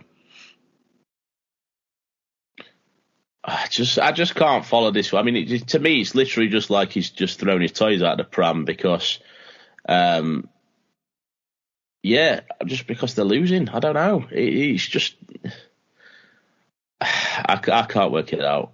It's, uh, it's a bizarre one, um, an amusing one, and I agree with you guys. It made me laugh. Um, a part of it made me laugh because I'm quite happy to see Devils player get a few match ban because McNally is actually quite an influential player when he steps on the ice. Uh, he can produce. Um, and this happens. And uh, do you know what? Honestly, he was doing it in the in the game against us on Saturday as well. Um, there was one point at the end of the second period where he got into a bit of a rough up with Jonna, uh, and next minute he'd got him basically trying to start with Jonna, and Jonna was literally just laughing square in his face. And it was fantastic because Jonna has one of the most like amusing to look at smiles. Like it just, it, it's just not like to laugh at, but it's just you see Jonna smile or laughing at a player, and it just makes you laugh with him. And uh, he literally just he kept laughing at him, and about three times McNally kept trying to evade the linos to get after Jonna because he was just laughing at him. Um, so yeah, I mean, I, I I don't really know what to say about this. He's, he's seen red. Um, the first time, fair enough. He carries on the rough up on the floor, carries on the rough up a bit more on the floor, and then, like I say, gets up, starts on another Dundee player, and then very, very, very nearly got himself into something that he regret. Um, the KHL thing that you're referring to, I've just found the article on it, I think, and the guy was actually given a lifetime ban for it. I think he ended up sucker punching about three players. Um, it was it was uh, Astana against Kunlun, and it was an it was an Astana player apparently. It was Damir. I'm not trying to pronounce that. Ryspayev. Um, That's the one. but yeah, basically, yeah, I, I could see it going that way though. It was crazy. Um, it also kind of vaguely reminded me of David Broll in the uh, the incident with Guildford earlier on in the season, just with the way he just lost it. Um, I mean, David Broll at one point was throwing his own players around, and I, again, I could see McNally doing that. I mean, it's just thank God Batch was was big enough to be able to stop him from engaging with the fan rather than it being a smaller player. But um, yeah, a bizarre one. We'll we'll see what Dops have got to say about it. Um, we will play a new game on the podcast. I've, I've i think it's uh, fair to say we're going to play Guess the Ban because usually we come to you after the Dops decision, and because this happened last night, we haven't had a Dops decision yet. Uh, whether or not this is uploaded before the Dops decision is another matter, but no, nobody needs to know that. Uh, what are we thinking the ban's going to be, gents? Four games. I wish, I wish it was going to be that, but it's going to end up being one game. See, I think it swings on whether or not they're deeming there's any abusive official. Because for me, he's very close to landing a couple of punches on the linesman that's trying to hold him back. Um, if it's deemed in the same way that Broll was deemed to have abused the official to try and carry on an altercation, I believe that was a three match ban for the abusive official. I think. Category, yeah, well, category. It was a match yeah. ban, wasn't it? So I think I'd say three games if it's deemed that he did physically abuse an official, and then I'd probably say an extra game or two for the roughing. So yeah, maybe four or five games for me. Uh, uh, mine is the in, wants to be involved with the fam. I think that may top up uh, the suspension. I, I could kind of see where Andy's coming from, though. Genuinely wouldn't surprise. Yeah. We saw him getting one game. Um, yeah, pretty consistent with our sort of numbers. So I know we always talk about consistency. Like we always say, consistency is key. And the problem is the only time where it's not key is where, for once a better word, it's consistently crap, and that's literally what it has been. So um, let's hope that we're breaking a bad habit and that McNally gets the, the proportionate ban. And I'm sure we all agree we don't want. Well, maybe from a selfish point of view as Steelers fans, we want him to get as high a ban as possible. But I'm sure we'll all agree that we also don't want the ban to be too disproportionate and it go too high. You know, as long as they give kind of a proportionate, I'd say four or five games would be proportionate from what he's done. Um, we'll see. But no, I agree with you, Andy, as well. I could see it being one game. I just, I just hope that they see sense on this one. Uh, anything else to add on McNally? Seeing shaking heads. Uh, so we're going to move away from uh, from the Elite League for a while. Uh, we're going to move to the Olympics, and uh, I'm going to throw this to Dave because it was Dave that said, "Let's add this to the agenda." so the Olympics, possibly no greater tournament in hockey. Not even the World Champs. There's something very special about the Olympics. Everyone knows about the uh, the miracle, team in the 1980s. What about uh, Sorry? What about the Aladdin Cup? Surely that's that's up there. No, that's put in its place. The Aladdin Yeah, Cup, where you the, uh, win it and don't even get to touch the trophy. Yeah. The the the, the 2002 uh, Canada goal where they put uh, the the coin on centre ice before they put the uh, the ice across as a good luck charm. Mm. Um, many stories over the years. Lundqvist's uh, first season pro wins gold for Sweden, um, and that's on the horizon. But there's an interesting development in respect of the 12th place team that will be taking part. And that's been confirmed this weekend. That's the hosts, China. Now you'd think obviously the host nation should have a spot in the tournament. Yeah, makes sense. But then you look at the group that they're in. And if anybody's not aware, we'll, we'll tell you now. Germany, decent hockey nation. USA, decent hockey nation. Canada, just to top things off. Sydney. and you have to wonder the score lines of how bad it's going to be with uh, China still having involvement. The talk of Kunlun being built into the KHL to give them the base to have a competitive team. And well, everyone who keeps an eye on the KHL knows that Kunlun haven't been a competitive. I don't even think they've made the postseason yet. Um, and I, I just, I'm not going to lie to you guys. I'm, I'm a bit worried um, for the for the tournament's integrity to have China in that tournament. There were talk of if they didn't go, Norway would be the team that would replace them, and they would be at least competitive. My my concern is you're going to have at least two easily double figure games when they play Canada and USA. Now you watched it when Great Britain played both Canada and USA and the world champs in Slovakia and we all kind of thought these are going to be double figure games. And fair play, Great Britain was able to compete, was able to give them a game of some description, in particular the USA game. But Canada's nowhere near the level of GB, so I'm I'm worried about that one. Um, the other groups, just to, for reference, the Russian Olympic Committee with the Czech Republic, Switzerland, and Denmark and then Group C, Finland, Sweden, Slovakia, Latvia. Um, some interesting matchups there uh, across the three groups. And also what's happened, you've seen the shirts being revealed. And I know we've been discussing it in our chat, as in, what do to this shirt and that shirt? And I, I think there's only been like two or three decent shirts across the teams that are revealed so far. I, I think the shirts have been disappointing.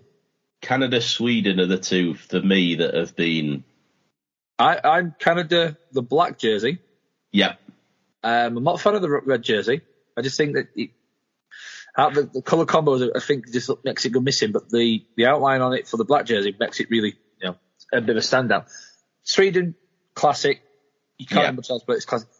Finland, Oh yeah, I forgot about Finland. blue Finland jersey.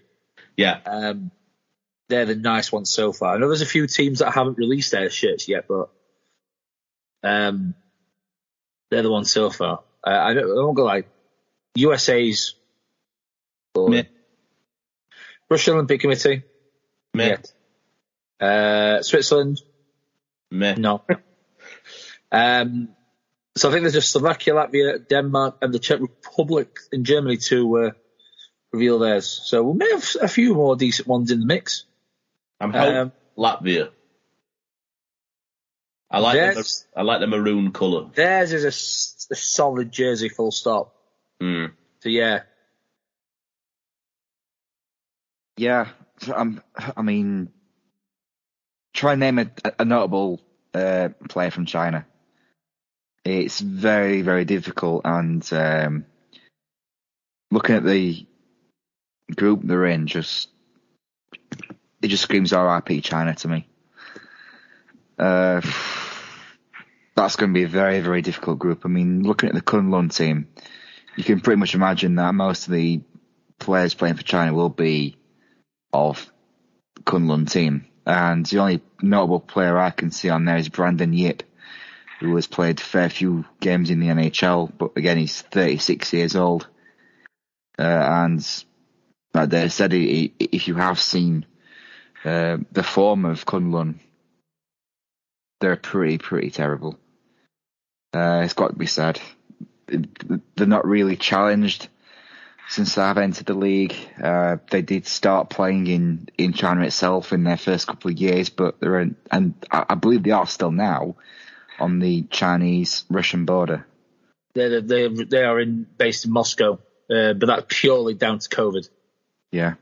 Um, so they're currently based out in, in I think it, I want to say Vityaz, um, the the district of Moscow team. Yeah. yeah. I think I think that's the one they're using as their uh, temporary home base. But they have been playing at Beijing and Shanghai.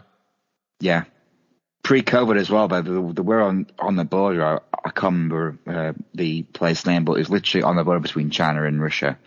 Uh, not really getting much of a crowd down either. So uh, it's been something the best sort of few years for them. But you can sort of imagine when you, obviously you have, in order to grow the game in China, you have got to have uh, Chinese players on your team. And obviously because there's not really, really any well-renowned players from, from that sort of country, you are going to struggle, uh, in, in terms of forming the league. But yeah, it's it's, it's going to be difficult for them. Um, make no mistake about that. But you've you, you've got to have a host nation nation there. I mean, without having your host nation involved in the tournament, there's there's, there's not going to be going to be much of a crowd there at all. So you've got to include them in order to um, obviously get get the attendance if if they are still allowed attendance by then. Uh, we'll have to wait and see what happens. But um, but yeah, it, it's it's it's going to be difficult for them. Uh, putting it politely, really. I just can't follow this one at all. Um, I understand from a world champs perspective that the hosts obviously are going to be a part of it. Just because you're hosting the Olympics doesn't give you in my eyes, a legitimate reason to automatically have your team entered into that sport. We're talking a, a, a we're talking a competition, like Dave said, at the highest level. You know, every single player, every single person who's ever played a sport, if ever there was going to be a pipeline dream, it would be to play for your country in the Olympics you know, and we're talking about the highest level of competition with every winter sport, you know, going pretty much. It's not like it's like the world champs where it'd be a bit futile to hold it in wherever and not have that team involved. You know, it's not like that at all. And I, I just don't understand how there's any logic, there's any reason behind including them. And the thing is, it's not even like it's been unfair to China. Because to me, my biggest concern is what's going to happen to this Chinese hockey team. Uh, you know, it's not a great look for the for the tournament. It's not a great look in terms of the integrity of it and um, you know the overall honour of playing in that tournament. If the host just get an automatic buy to play in that in you know in on that platform, but also, what kind of score lines are we going to see here? It's insane. Um, I'm going to give you a fun fact. The first player um, to make it in the NHL of Chinese descent was a player called Al- Andong Song. And he was uh, born in 1997. He was drafted in a 2015 NHL entry draft. And he was drafted by the New York Islanders. So there's a fun fact for you. Uh, I think that really tells you all you need to know that the first Chinese player drafted in the NHL was drafted in 2015, in the last six years. Um, I just I don't know if there's much more to say about this, but I just don't I just don't see it. Don't see it at all. I mean, don't I don't agree with Russia being able to be involved if they're banned. That that that in itself to me is an irritation that we have Russia aren't allowed to take part because of previous scandals and issues with, I believe it was doping was the reason that they, that they were they weren't in. But then they can just come in under a different name. So apparently, Evgeny Kuznetsov's currently trying to change his name by deed poll so he can still play. Um, So that that in itself irritates me. But at least Russia, as far I don't think any of us are going to argue that as far as it would go, if Russia are eligible to play, Russia fully deserve a spot on that platform. You, you wouldn't be the same without having a Russian team there. Wouldn't be the same without seeing the great eight playing in the Olympics. And it's great to see NHL players being allowed in the, in this again.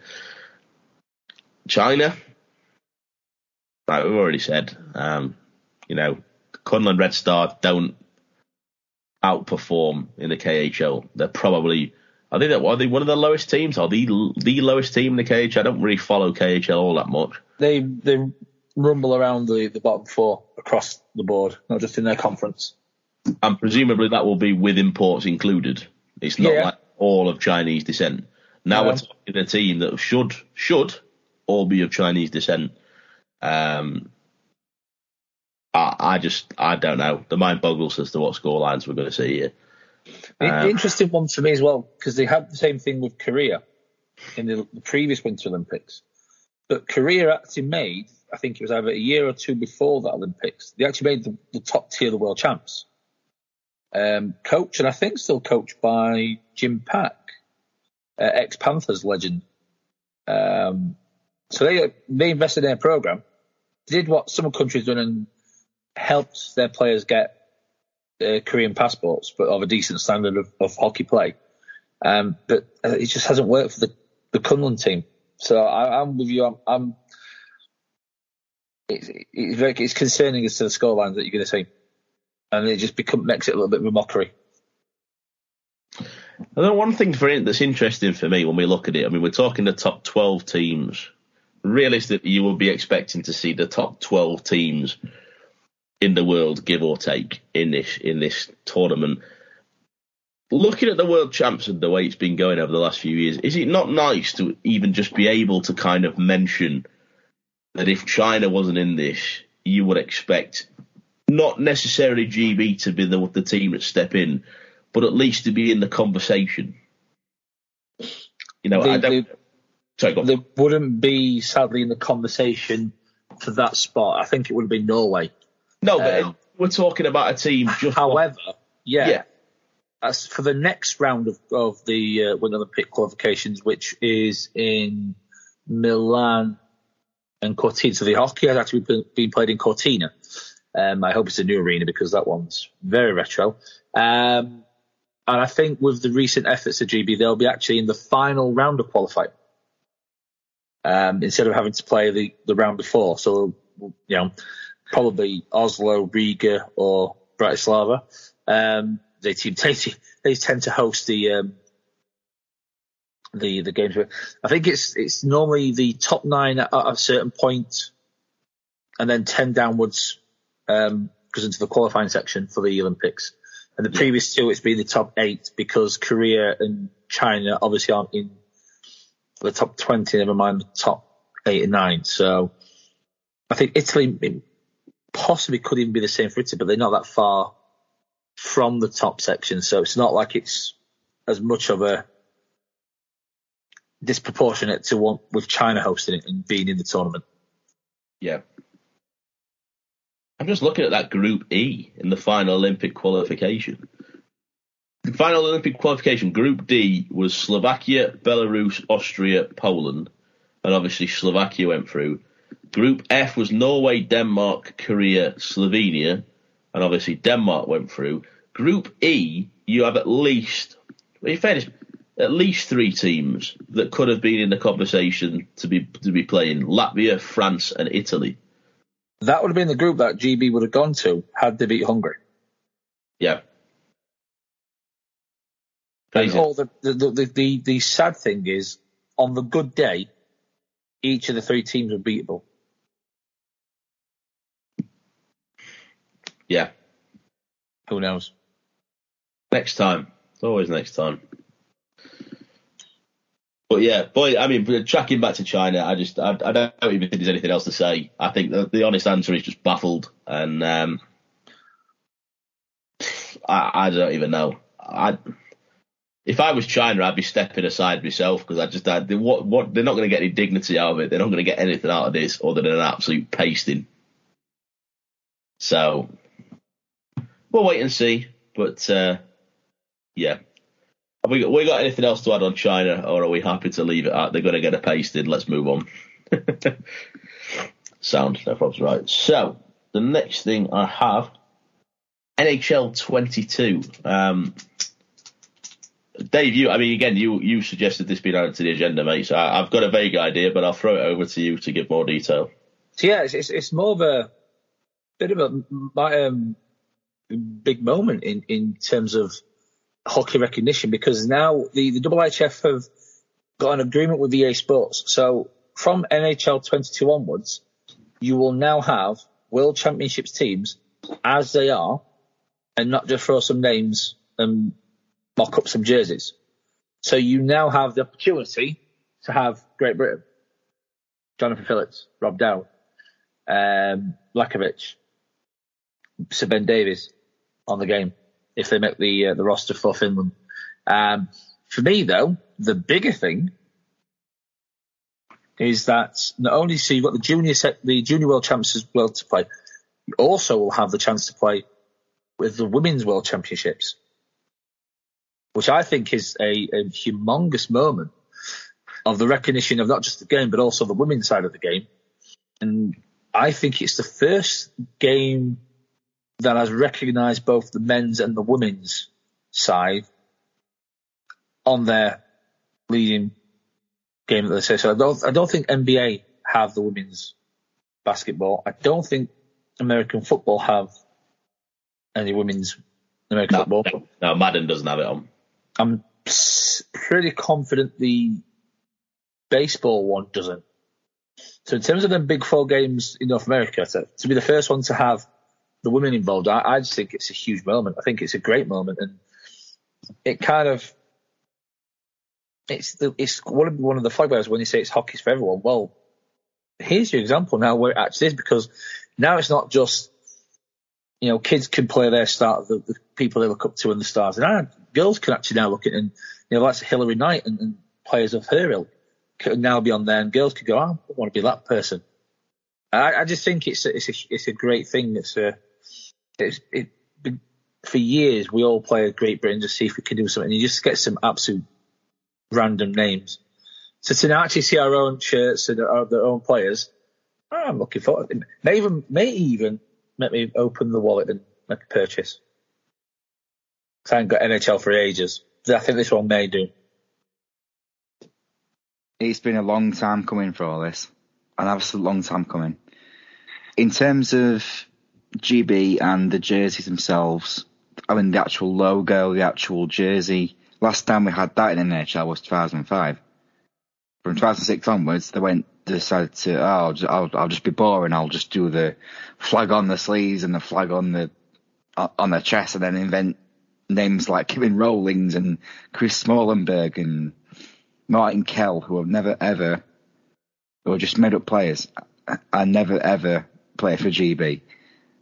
So, because to go from that to where we are now is amazing, but it should have happened a long time ago. Uh, especially second for the women's as well.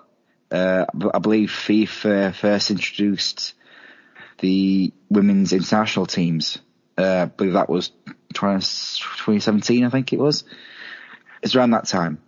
So to do this now, you know, is a massive, massive point for the sport. Because one thing you want is to have everyone buying this game, not just the guys, you know. Uh, but this is going to be a massive market for, for the women as well. They're going to want they're going to want to buy this game, and I think a massive turning point to where we are now and and why they've implemented this is Kendall Coyne Schofield. Because watching her is absolutely blister around uh, the rink in the All Star competition, and and just showing that she can compete with the guys. I think that was a massive turning point to where they're coming to this, to this sort of decision because obviously there is a bit of a gap in terms of um, skill and ability, obviously, um, but you know since Kendall did that and put in that massive lap time, that they've actually thought about, you know what, we'll just include we'll include everyone. uh, and it's it's just great to see.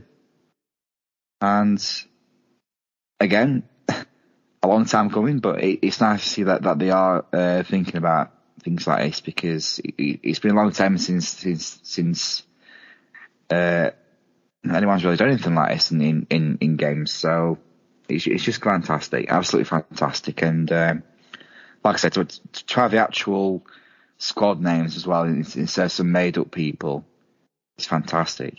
Uh, I, I, and I believe they've also included three new international teams for the first time in I don't know how long, but I believe they've included Hungary, Estonia, uh, and is it Slovenia?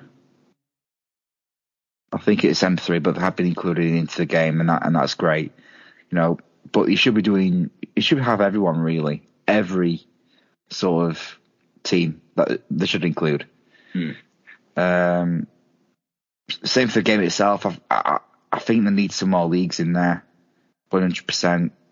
You know, they should include the the Magnus League uh, and the, Norwegian League, which had two leagues, um, sorry, two teams uh, a while ago. I believe they had um, the, the Oilers, Stavanger Oilers, and uh, another team. I can't remember who it was, but sort of went away from that again, and you know, just want some more leagues in there. Maybe maybe the the Elite League one day, maybe. Uh, it'd be great to see. But yeah, this is a step in the great direction, and uh, yeah, just it's, it's it's like incentive now that's maybe want to buy it, and it's been a long time since I've had that uh, with, with, the NHL series. So uh, this is fantastic, great news. So I say from a personal point, I, I always buy NHL. I don't have NHL 22 yet. It's probably going to be the first one in a long line of NHLs that I, I wasn't going to buy. Um, primarily because they've changed the gameplay on it, and I'm not as good on NHL 22 as I was on NHL 21. Um, but yeah, it, it's a huge step forward. I mean, t- taking the joke out of it, you know, it's a huge step forward. From a personal point, seeing things like you said, Andy, not having fake names on GB, Adam Smith, and God knows what else. The, the, best. This is the best part about watching G, like seeing the GB team on there was literally like all these fake names, and then there was just Ben Bowns and Liam Kirk for half the time. Um, so you know, it's great not to see fake names. It's great to be able to see like the proper players in there. Um, I think it opens the doors to having a lot more teams and a lot more leagues in there. Again, from a personal point, hope that it's not long before we see the elite league. Um, the one that really baffles me, but then also doesn't baffle me, isn't in there, is the KHL. Mm. Um, but yeah, hopefully this opens the door for that. Um, from that point, you then obviously have you know the women's hockey side of things, and, and that is an absolutely huge step.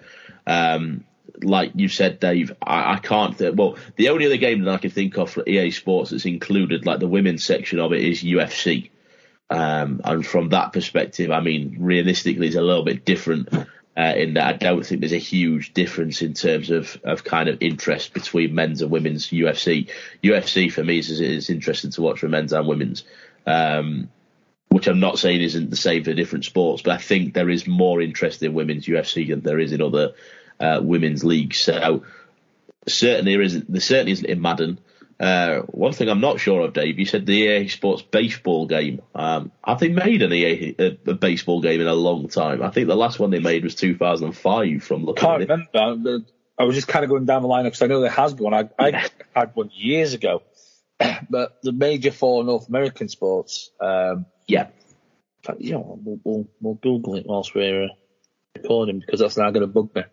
Um, I've had a quick Google. I think it's. I think the last. Gen, I genuinely think the last one was 2005. But I mean, it, it doesn't detract from the point. I mean, it's, it's, it's a seriously, seriously big step. I really hope that the next thing that we can see is when we're talking about other leagues being included. I really hope one of the other leagues that we can see being included is the Premier Hockey Federation, uh, that formerly was known as the National Women's Hockey League.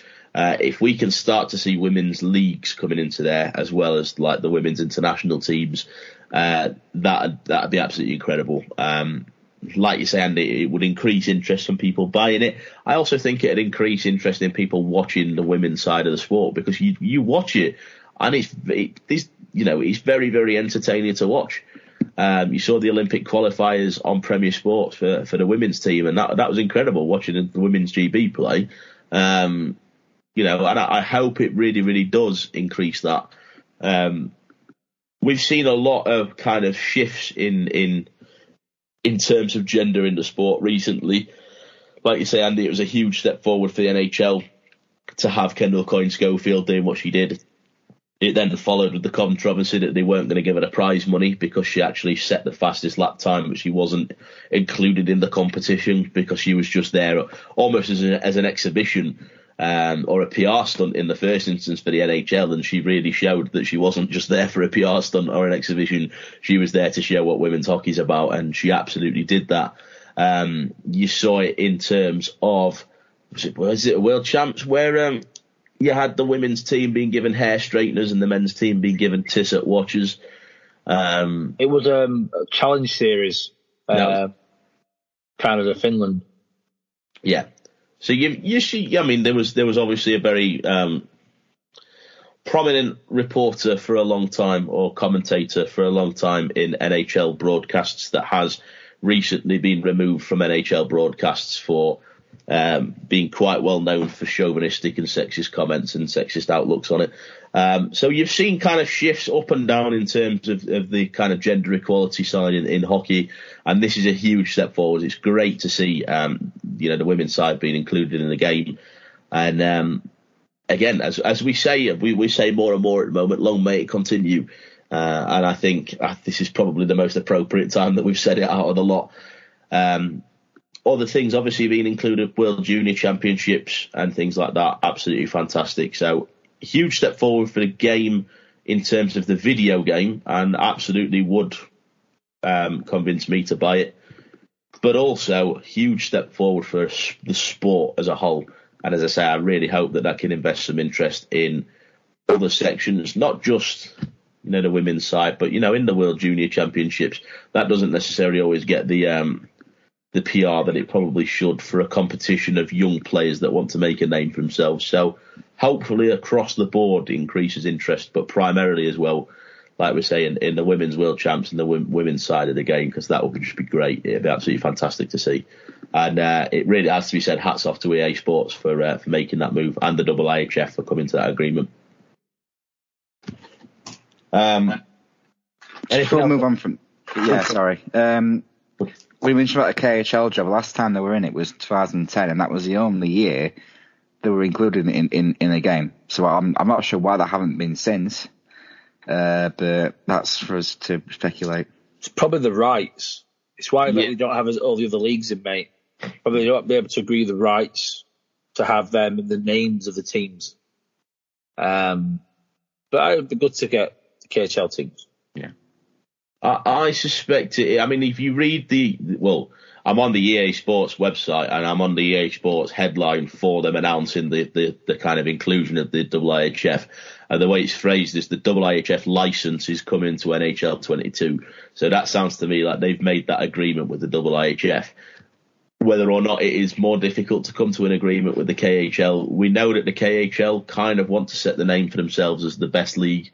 Um, you know, obviously is a primarily a, a, Russian league with a lot of other top end players playing, and we know that they're the league that want to rival the NHL. So whether or not it's just a case that they don't want to be in the NHL game because they see they don't see any any benefit to being in that, I, I don't know. We can only speculate, but yeah, I would imagine it's something to do with the license and the agreement with the league.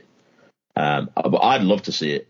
I'd love to see it. If nothing else, I, I like flicking through NHL and just looking at the jerseys and uh, we've said many times between us, I don't know whether we've said it much on the podcast, but if ever you're in a, um, you fancy in a jersey haul and you're hoping to, to buy a few jerseys, definitely give a look at some of the KHL ones because the designs that they put out are knocked out of the park. Um, so, yeah, it's uh, it'd be nice to see them, but you know, hopefully this is a big step forward, and, and maybe that then makes the game more accessible as a whole, and maybe that makes the KHL see some value in having themselves included in it.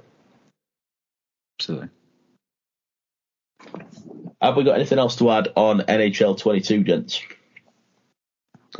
No, I'm seeing shaking heads again. Was it's radio? It's radio. It's not video. Um,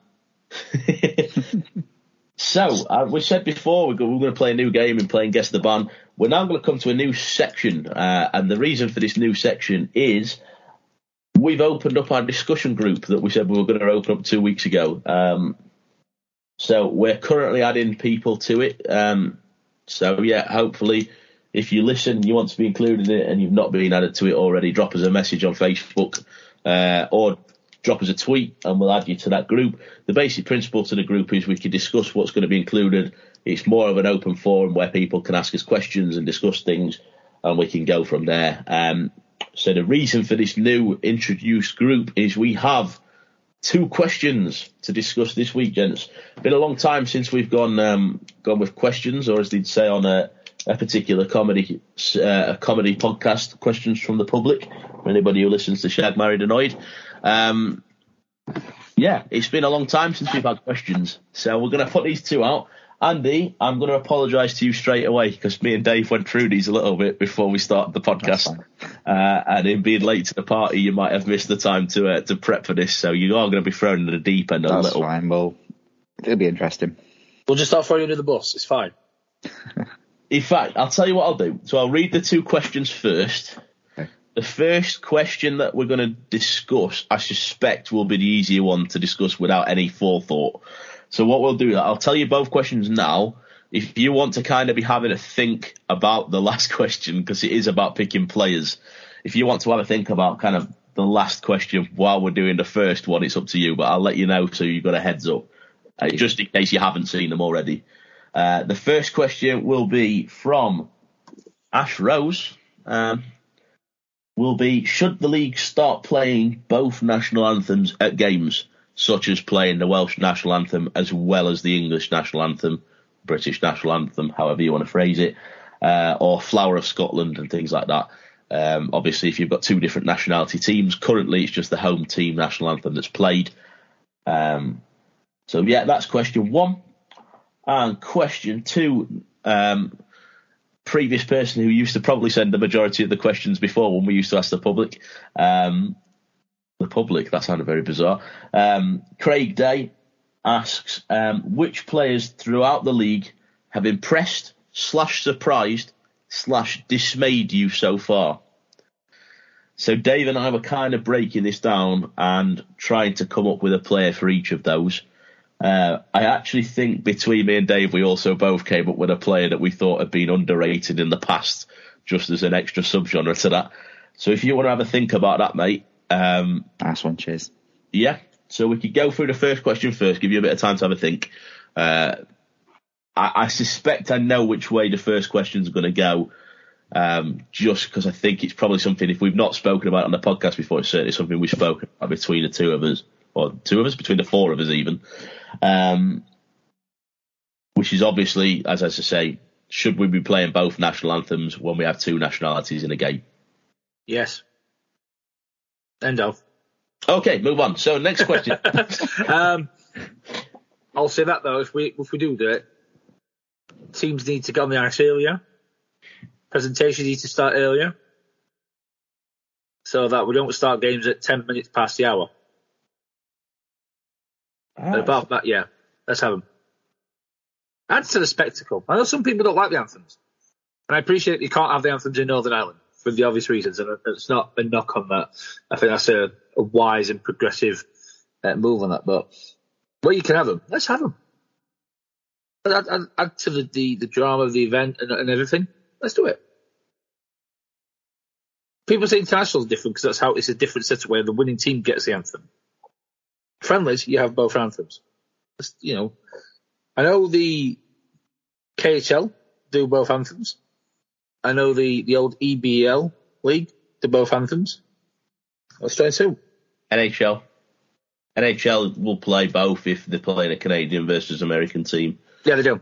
In fact, Buffalo play both just because they're relatively close to the border. So they generally play both on a on a game by game basis, even if it's a US versus US team.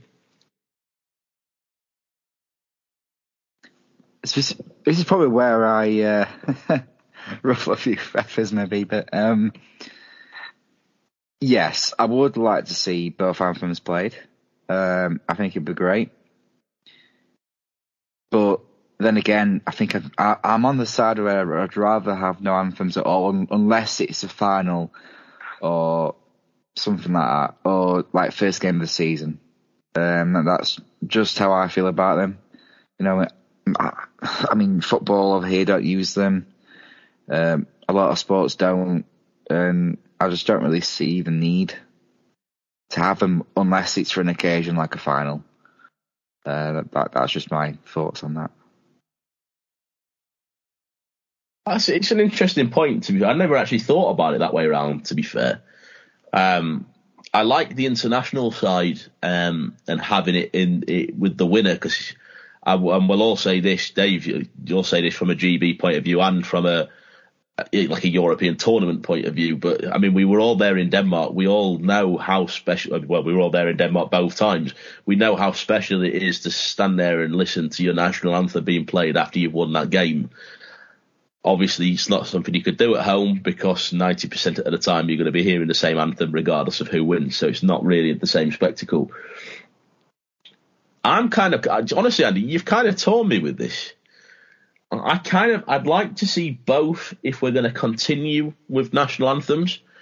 Part of me is because I quite like Flower of Scotland and the Welsh national anthem. So I kind of, you know, from that perspective, I, I would kind of like to see both. I do. It, it is kind of like you're going through the motions before a Steelers game when you're listening to the national anthem game in, game out. But at the same time, I think we've now got to the point where that's just be, it's become a part of the game and it's become a part of the kind of build up to the game. I honestly don't. I don't know how I'd feel if it wasn't there. Just because it's just been a thing, and you're right, they don't do it in football.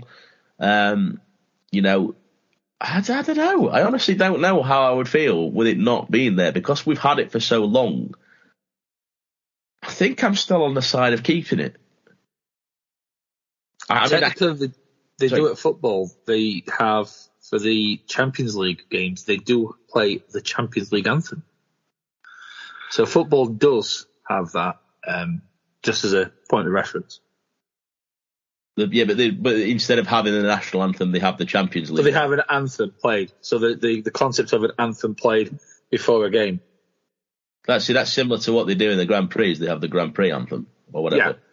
But yeah, no. So yeah, fair enough. Um, yeah, can you imagine if we had an Elite League anthem? Elite League DOPS anthem. Spin the wheel. Um, sorry.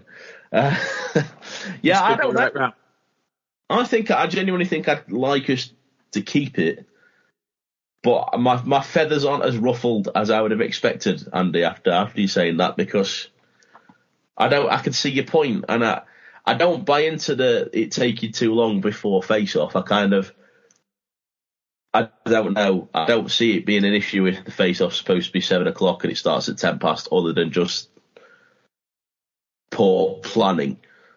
Um, but yeah, I, yeah, I don't know. I, would quite, I'd, yeah, I'd still like to see them, but I wouldn't be disappointed if they weren't there. I think it would feel more unnatural than anything else. I must admit, when I said about the timing, I think that was more poor planning than having. Um, yeah. The poor. I mean, Andy's point about the sports in the UK, we don't tend to have anthems before, and is very good point. Um, the only thing I'd say, you kind of, uh, I'm, I'm the same. Let's keep them. It's a hockey thing. It's the thing that is that's hockey. Apart from the obvious exception, it's that's the whole thing. So, I, yeah, I did that. You know, keep it, structure it better, add to the show. I'll, I'll, I mean, I'll address the Northern Ireland side of things when it comes to Belfast. I'd like to see him start doing the "These Are My Colours" video again. And I, I, you know, I'll admit, when I was younger, and I saw the video and I didn't really understand the point behind it. I didn't understand the relevance of the colours and whatever else. And it just seemed a bit of a bizarre video, but I, I quite I like the idea behind it. You know, we we like the fact that we say all the time that hockey's unlike any sport in that it brings kind of it brings fans of every team together. Um, you know, and you, and you go and watch, and it's not about politics, it's not about anything else. It's about two fans from two different teams go and watch their teams play, and then go and have a pint together at the end of the game. Particularly in Belfast, particularly when Rockies used to be open. Um, I, I'd kind of like that. I, as far as I remember, they've stopped doing the video now. Last time we went to Belfast, I don't seem to remember seeing the These Are My Colours video. I mean, correct me if I'm wrong, guys. But I would kind of like to see it come back. Yeah, agreed. Yeah. Yeah. Um, I think that, yeah. Anything else on that question? It's, it's was slightly more split than I expected because you really tore my, my mind there, Andy. I, I still don't really know where I sit on that one. Um, yeah. Anything else to add? No. No, no problems. Right, okay. Uh, oh, over to Craig's question then. Players throughout the league have impressed, surprised, dismayed you so far. It's the so far bit that disappointed Dave because he had a guy straight off the bat if it had been in the past. So if we, me and you, Joe, would do our players, it gives Andy a bit more time to put his together. Yeah, Um, so I'll I'll start. So my impressed, um, got to be Latal. Uh, high skill, speed, uh, very impressed. And you thought you thought he could do something good. I was I'm more than impressed with what he's doing. He's doing a lot more than just something good. So he's my impressed player. My surprised, I had to go for three players. I couldn't. I picked one and we talked about it, but then I saw a couple of names mentioned, and I'm like, actually, no, I'm being surprised how good they've been and, and everything. And so, the one I mentioned to Joe, uh, Lindskoug at Guildford, the goalie, I, he had a good resume, but I didn't expect him to be as standout as he has been. Um, so that's a good. But two Cardiff players are a surprise because as much as their resumes thought they may be okay in terms of the point production, I feel that they've stepped up a bit, and that's Sanford and Reid. Um, been good. They have turned out to be, you know, so far good additions to the Devils. Uh, so they're the three that I have in the surprise. I don't have a dismayed person. And we can joke and say uh, Springer just because Greff's not on the on the podcast because he's doing whatever he's doing at this, this evening. But now I've not had one player that I've kind of gone, you're poor, aren't you? I've not had one player that I've, that's that's hit that uh, the marker. And then, so for me, the underrated player from either this year or years gone by, I've gone years gone by. Uh, Andy may remember him. Jeff Glowa, Hull Yep. Stingrays. Was always a guy getting points, always a guy at the top of the points for that club, but never got recognition he deserved. Um, and I'm not gonna. I would have loved to have seen him in this one season in a Steelers shirt, but he was Hull through and through. Uh, you were not parting him from uh, the Hull Arena and the uh, spicy chips. But that was that was the player that I had as my underrated. Chips and gravy for me in Hull. I never went for the chip spice. It was the chips and gravy. Chip Spice was yeah. It was nice, but the chips and You had, gravy. to, you had to time it. Get downstairs to the canteen, get the food, and take it back upstairs. Yeah, That was one of, the- one of the best things of, to to watch from the bar. That was uh, yeah. military uh, military operation getting the chips and gravy or the chips and chip spice at the end of the period. Absolutely. As far as mine go, player that has impressed me, and it's not necessarily because, well, obviously it's impressed rather than surprised. Uh, it's not necessarily because I didn't expect him to be a good player, but I do like seeing him up there. He is a Brit, and I like Scott Conway. Uh, you've seen him have multi-point, multi-goal games for the Giants.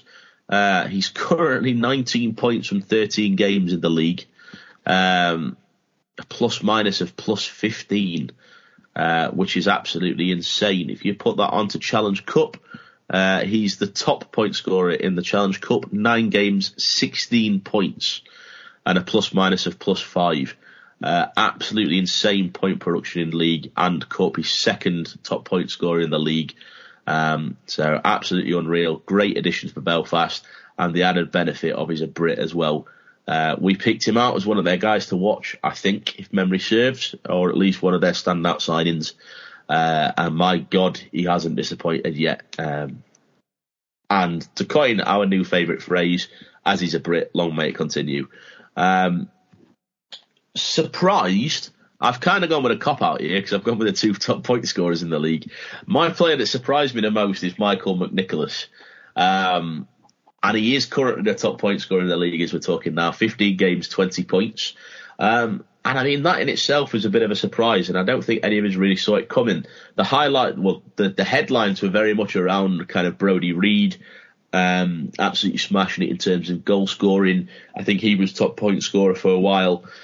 Fife underperforming, underperforming. All of a sudden, they start to step the game up, and then all of a sudden, you see the elite league tweeting saying Michael McNicholas is the top point scorer of the league, and you're thinking, a Fife player? I, it, I, it's just craziness. I mean, he played for three teams last year in the ECHL. Uh, he played for Utah Grizzlies, Indy Fuel, Tulsa Oilers. Across the three teams he played, I'm now going to top this up in my head, 51 games, and he scored 25 points. So he was shy of 0.5 points per game. I know that we're going to say that the ECHL is a slightly was higher level in the Elite League, you do see a number of players coming over here and doing decent jobs after after getting you know 0.7, 0.8 points per game overall. Uh, so to be getting about 0.45 points per game, okay, looked like he could do something, but I certainly wouldn't have had him in the remit for a top point scorer in the league. Um, certainly not with the way that Fife have been performing as well. Um, dismayed, I've not necessarily dismayed. Probably not the right word. I think the other way that uh, that Craig phrased the question was who is not living up to expectations. Uh, honest answer from me on that one, uh, and I've lost him on the actual thing now because I had him up earlier. Ah, here we go. Is Darcy Murphy, and he was one of the guys that I think it was me that um, I don't know if I, I think I picked players from Belfast when we did that kind of side of things. We were picking players from each. I think my one of my guys to pick from Belfast to watch was Darcy Murphy. We know what he did in the past when he played for them. I honestly thought he was going to be a guy that came in and absolutely tore the league apart like he did last time. Currently, he's played ten games and he scored two points, and that is not what we remember of Darcy Murphy. And if there's any Belfast fans that are listening to this thinking that I'm an absolute melon for saying that because he's been playing really well, then please let me know. We've seen Belfast play once, and all we can go off is the stats. And I certainly expected Darcy Murphy to be having better stats than that. Um, I, mean, I don't know what you guys think on that one, but yeah, I, I certainly expected it. Say 10 games, two goals, two points. Uh, Challenge Cup, six games, zero points. So uh, in total, 16 games played, two points, and that is not what we remember of Darcy Murphy. Contrast that to the 18-19 season where he got 77 points in 58 games. Uh, he, so he's my player that I think has been underwhelming so far, hasn't lived up to expectations is probably the, the perfect way of phrasing that. Um, and as Dave went for his underrated player of past, I'll give you my underrated player of past. It's not quite as past as Dave's. Um, However, and I'm going homer on this one, my underrated player was Yared Hagos. And I remember watching him play in Sheffield. I, I, don't think we've ever seen a player since that got in the dirty areas of the rink like Yared Hagos did. Uh, and he got absolutely hammered every single game because he put his body on the line to get the puck in the dirty areas. Um, wasn't one of the top players that year. Wasn't one of the guys that was at the forefront of the conversation. Uh, but for me, I'd have signed him in a heartbeat. I thought he was quality. Right. Okay. So my, um, I've got to give a shout out to these players because Martin Latal. I don't, think there's many faster than him in this league. Uh, his speed has really, really surprised me. Uh, a great addition for the Steelers. Uh, got to give mention to Brodie Reid. Uh, absolutely tearing the league up. So fantastic, fantastic news for him. But I, I thought I'd, I'd, go with a few different players just to make things up a bit. So players I'm impressed by, first of all, is Guildford's Jake Bolton. Uh, a very young player. He's, he's 29 years old, but you know he, he's played in this league like he's been here for, for many years. Um, he's had a few couple of seasons uh, in the CHL with Atlanta, which is at Wheeling, Florida, Quad City, and Greenville, and also Worcester.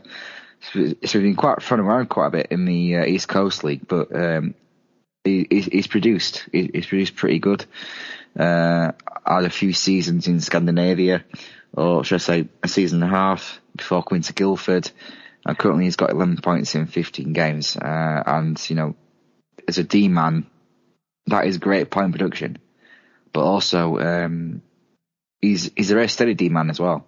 So he can play both, both, uh, offensive and, and, and defensive. Uh, and just very, very impressed me so far.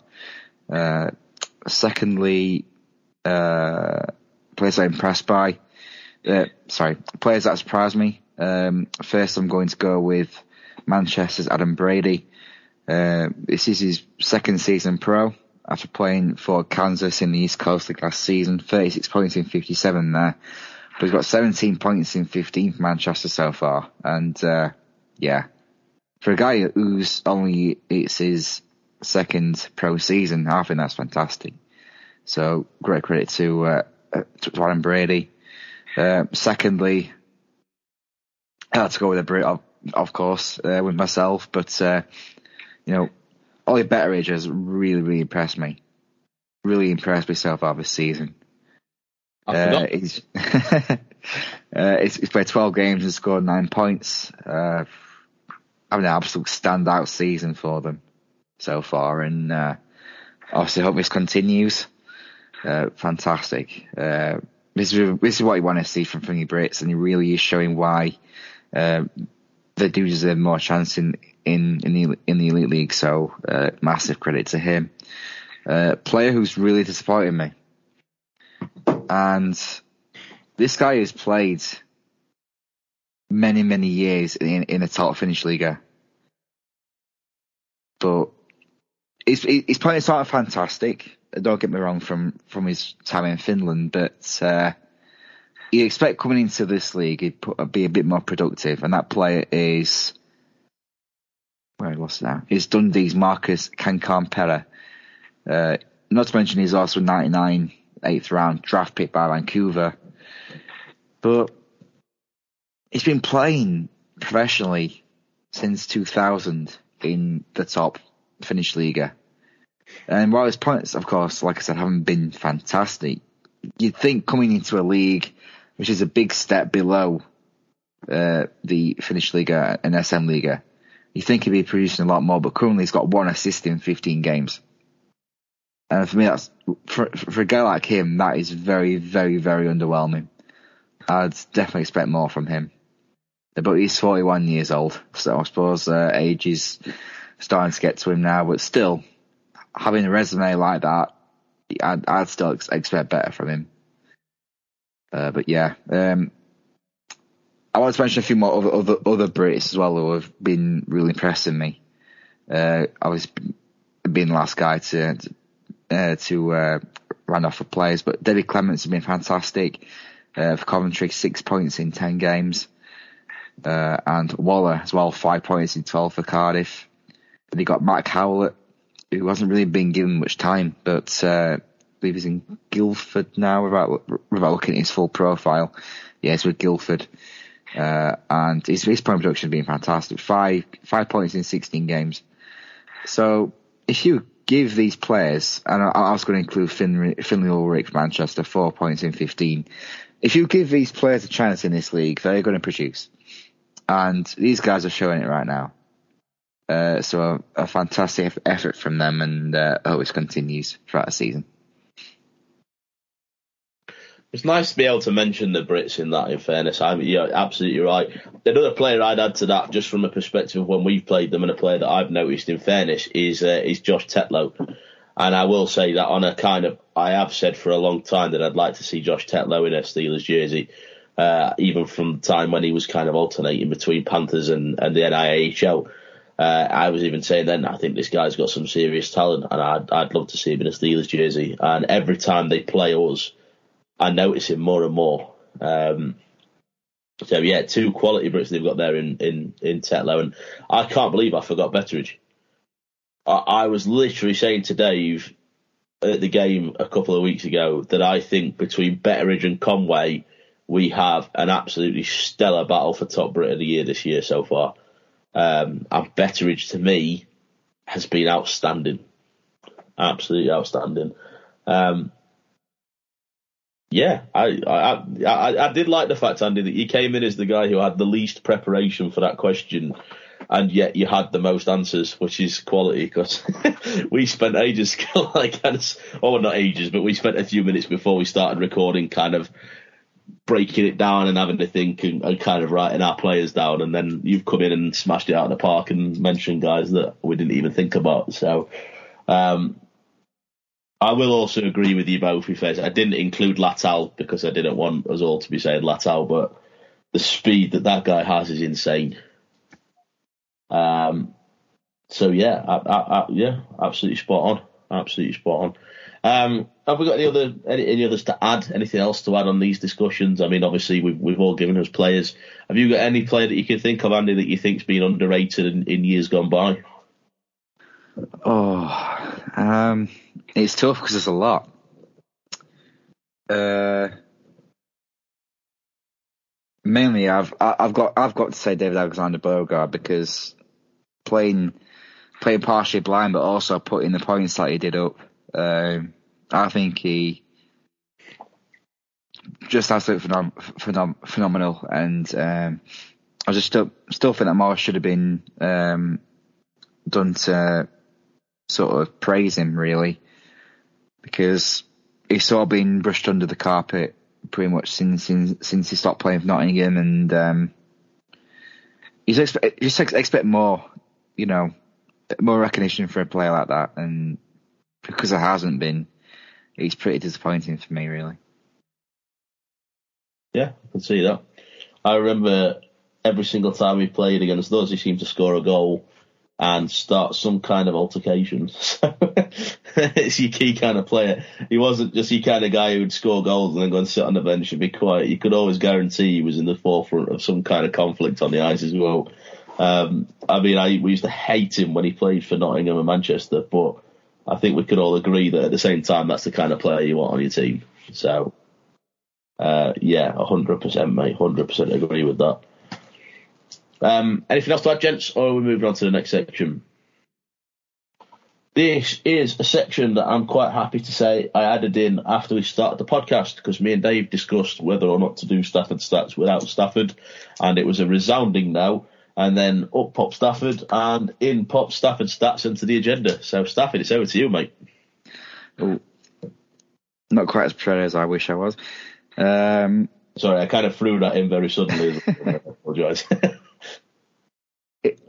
oh, we're not including the C, uh, CHL this time.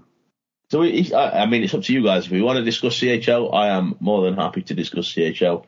Uh, no, it's okay. Just thought it, it, it, might have been on the uh, agenda. Just wanted to remind people if, if you have forgotten.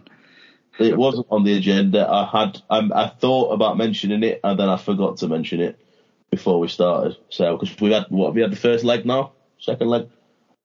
I don't. First I don't. Of the finals, yeah. I wondered why Dave looked. Did you forget that we'd had the first leg? Yeah. I was just looked up and I could just see you confused. And then when I said we had the first leg, you just kind of went, "Oh." Who wants to do CHL then? Do you want to, Andy? Do you want to include CHL in your stats? As a, um, as a, no, probably save for next week.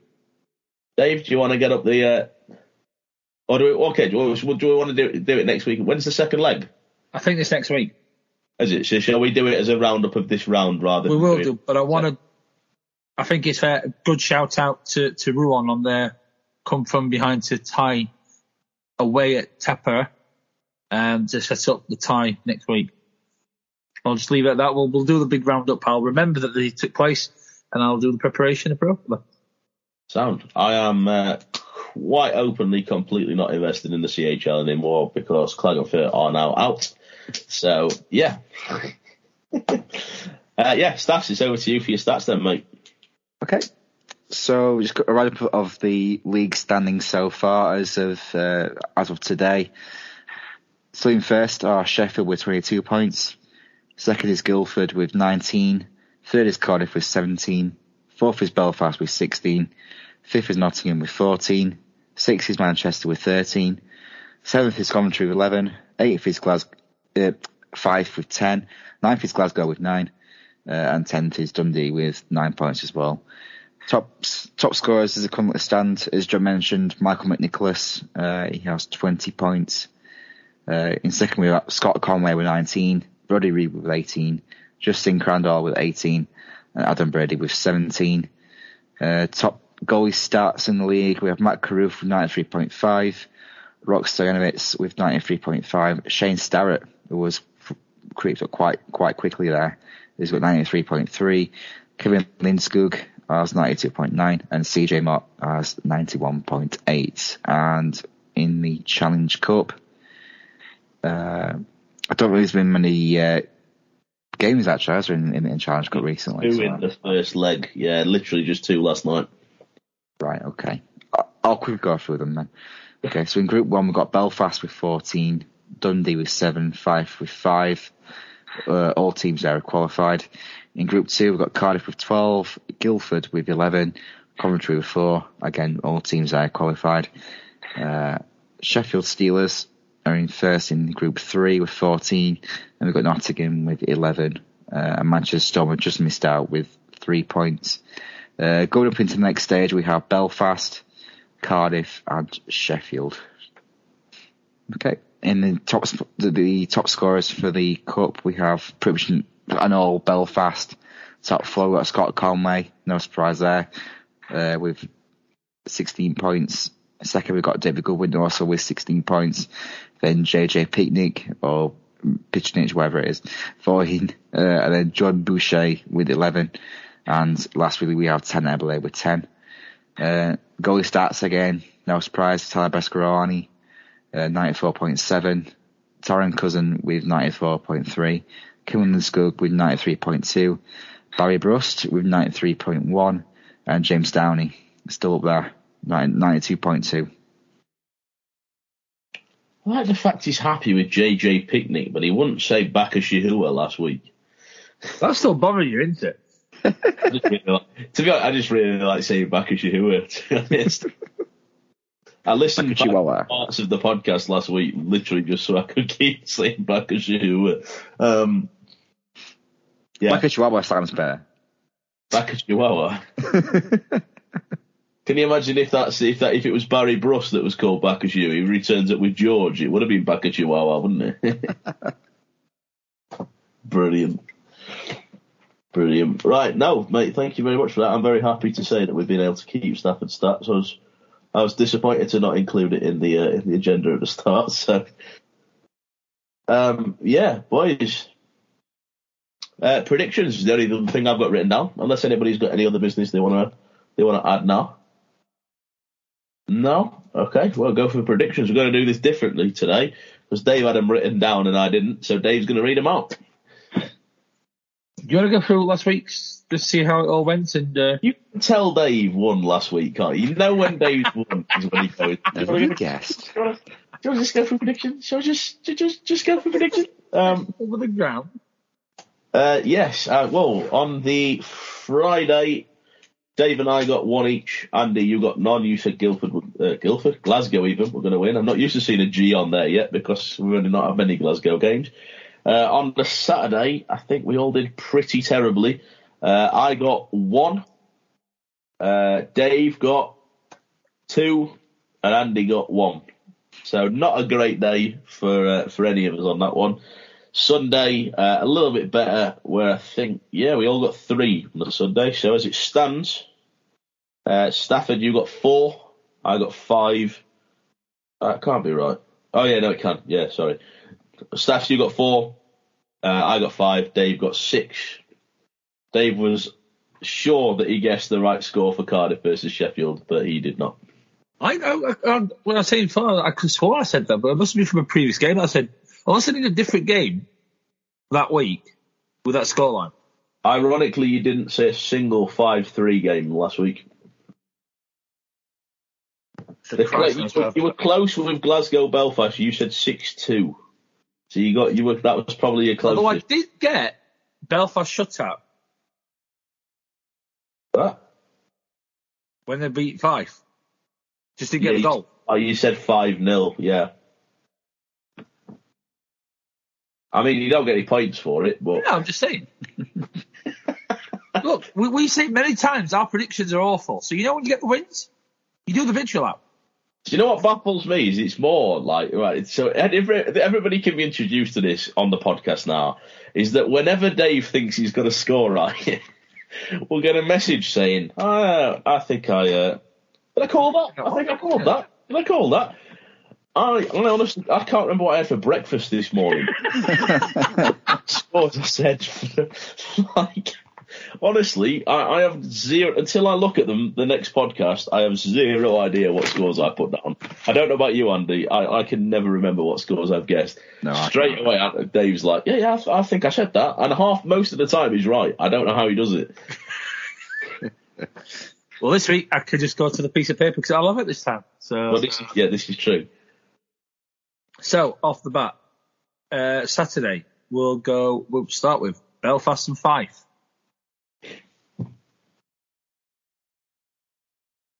Um, Belfast four one. Ooh. I got Belfast three one. I'd gone four one Belfast as well. Ooh. Um, next Dundee Glasgow. Ooh. Is that in Dundee? It's in Dundee, yeah. I'm gonna say Glasgow three two overtime. Dundee 4 3 in overtime. Ooh. Glasgow 5 2 regulation.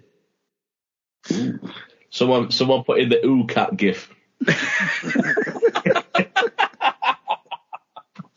Next, Manchester Cardiff in Manchester. I go 3 1 Cardiff. 4 3 Cardiff. 3 2 Storm. Go oh. on. Ooh. Ooh. Uka. Uka. Next, uh, Nottingham v Guildford. In Nottingham. Guildford 4 2.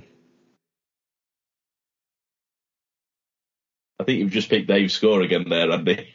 uh, Nottingham 4 2. Ooh. Okay. And I've gone 4 2 Guildford. And then Sheffield Coventry. Uh, Sheffield 3 2.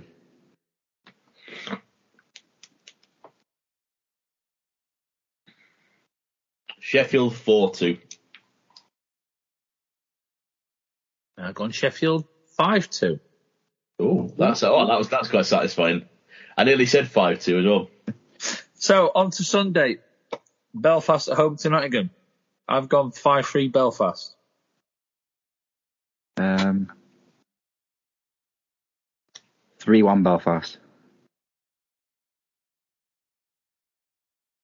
Five two Belfast. Then Glasgow v Guildford in Glasgow. Guildford five three. Guildford, uh, no, sorry, Glasgow four three in overtime. Ooh. Uka. Okay. Uh, Glasgow three one. Ooh. Then, For anybody that doesn't realise, actually, Greff is part of this podcast today. He's just holding up signs to tell us when to ooh. Not used the applause one yet, but you'll you'll get there and Bully's special prize. Coventry versus Sheffield. I think I think the bullseye reference that's closer to predictions, Andy, is look at what you could have won.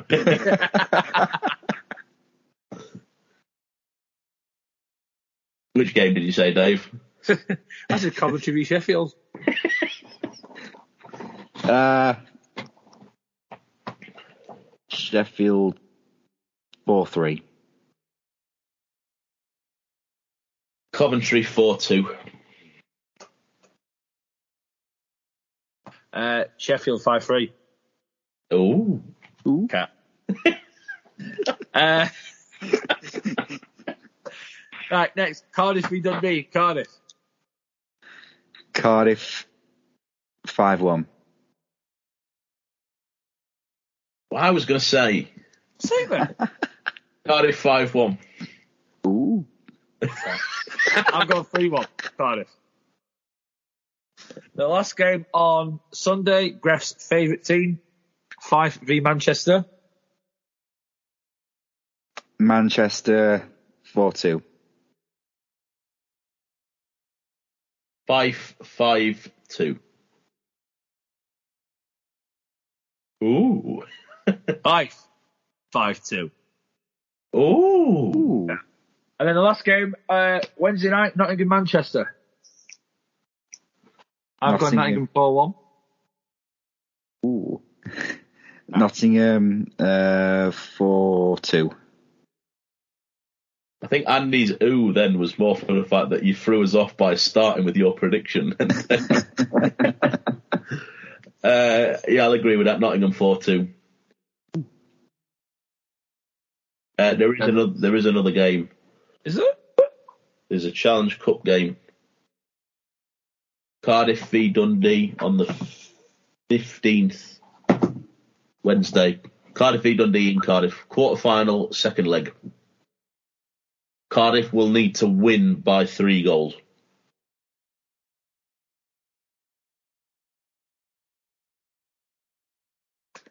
Okay. Ooh. I, I, I can't see them doing it by three goals, but I, I think they'll win uh, 3 1. Three one would take them to OT, wouldn't it? Yes. On aggregate. Right, 2 1 then.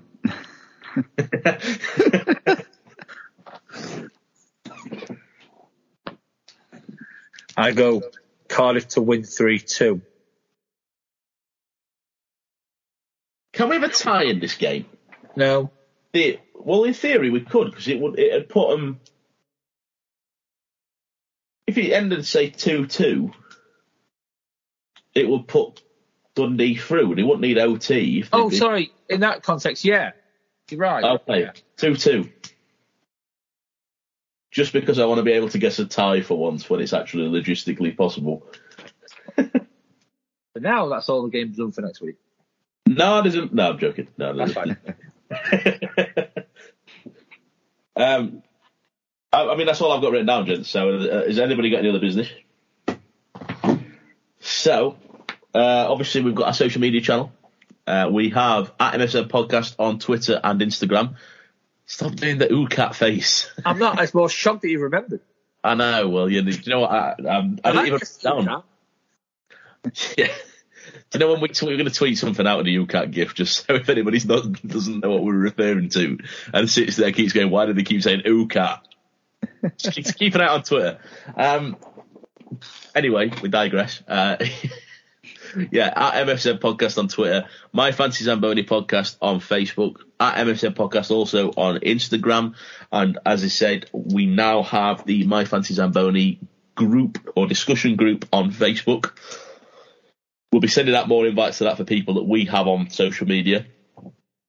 If you want to be a part of that group and you don't have us on social media, drop a message to either My Fancy Zamboni Podcast on Facebook, drop us a tweet, drop us a message on Instagram, whatever channel you want to use, let us know and we'll get you added into that group. We have posted the link previously on our Facebook page, the overall Facebook page, to the link to that group. We'll do it again this week at some point. Um, Oh, oh right, okay. So can we post it and then people can like request to join? yeah, yeah. Did not realise we'd done that. Oh, Shows you how switched on I am. cat. Uka.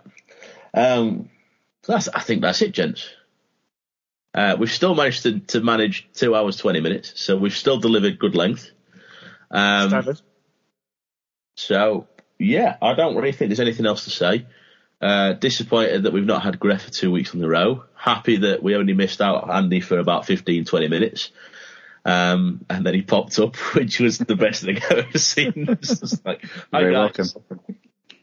Um, wrong podcast. Hey. I nearly missed it. Nearly missed it. Um, no, I, I think that I think that's it. Everybody happy? That's it. I feel like I've missed something. I feel like I was going to say something We never did That's figure out what we missed last week, by the way, boys. I still haven't. We probably didn't miss anything. We just kind of subconsciously thought that we missed something. yeah, this is true. This is true. I think I'm going to try and start coming up with some theme tunes for Stafford, Stafford Stats and uh, discussions group so we can start putting theme tunes in and have a bit of music in there, mix it up a bit, which is probably not going to happen. Uh, but yeah, I, in fact, actually, as in, uh, as in any other business, I will throw my own my apology out there because we recorded this uh, the last episode last Thursday, and I only managed to upload it. I think was it yesterday or the day before. um, in addition to completely forgetting over the weekend, I then had some issues with the website that we update it on. Uh, it wouldn't let me edit the audio, uh, and it was an absolute nightmare. So it did take me a little bit longer. So my apologies for that, but we did get it out, and uh, I will endeavour to get this one posted a little bit sooner than the last. um, other than that, gents, I think that's about it. Seeing nods. So let's pray for a better cricket score um, as we move forward in the Ashes. Dave's shaking his head. They'll be playing now, aren't they? Well, they've done 43 minutes, and they've, they've uh, our Australian friends are already 403 for eight. Has Head scored more points than the England team yet? No, no, Head is still uh, he's he's where's he short of? He's nine runs, nine runs short of matching the That's- whole innings. That's insane. It is.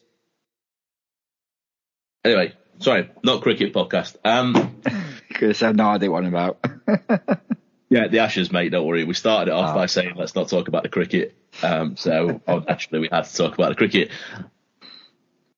Um, oh, I, yeah. One thing. One thing before we end, gent. Sorry, I've just got one other thing to add on any other business. Um, we we talk about Dops in terms of how poor they've been.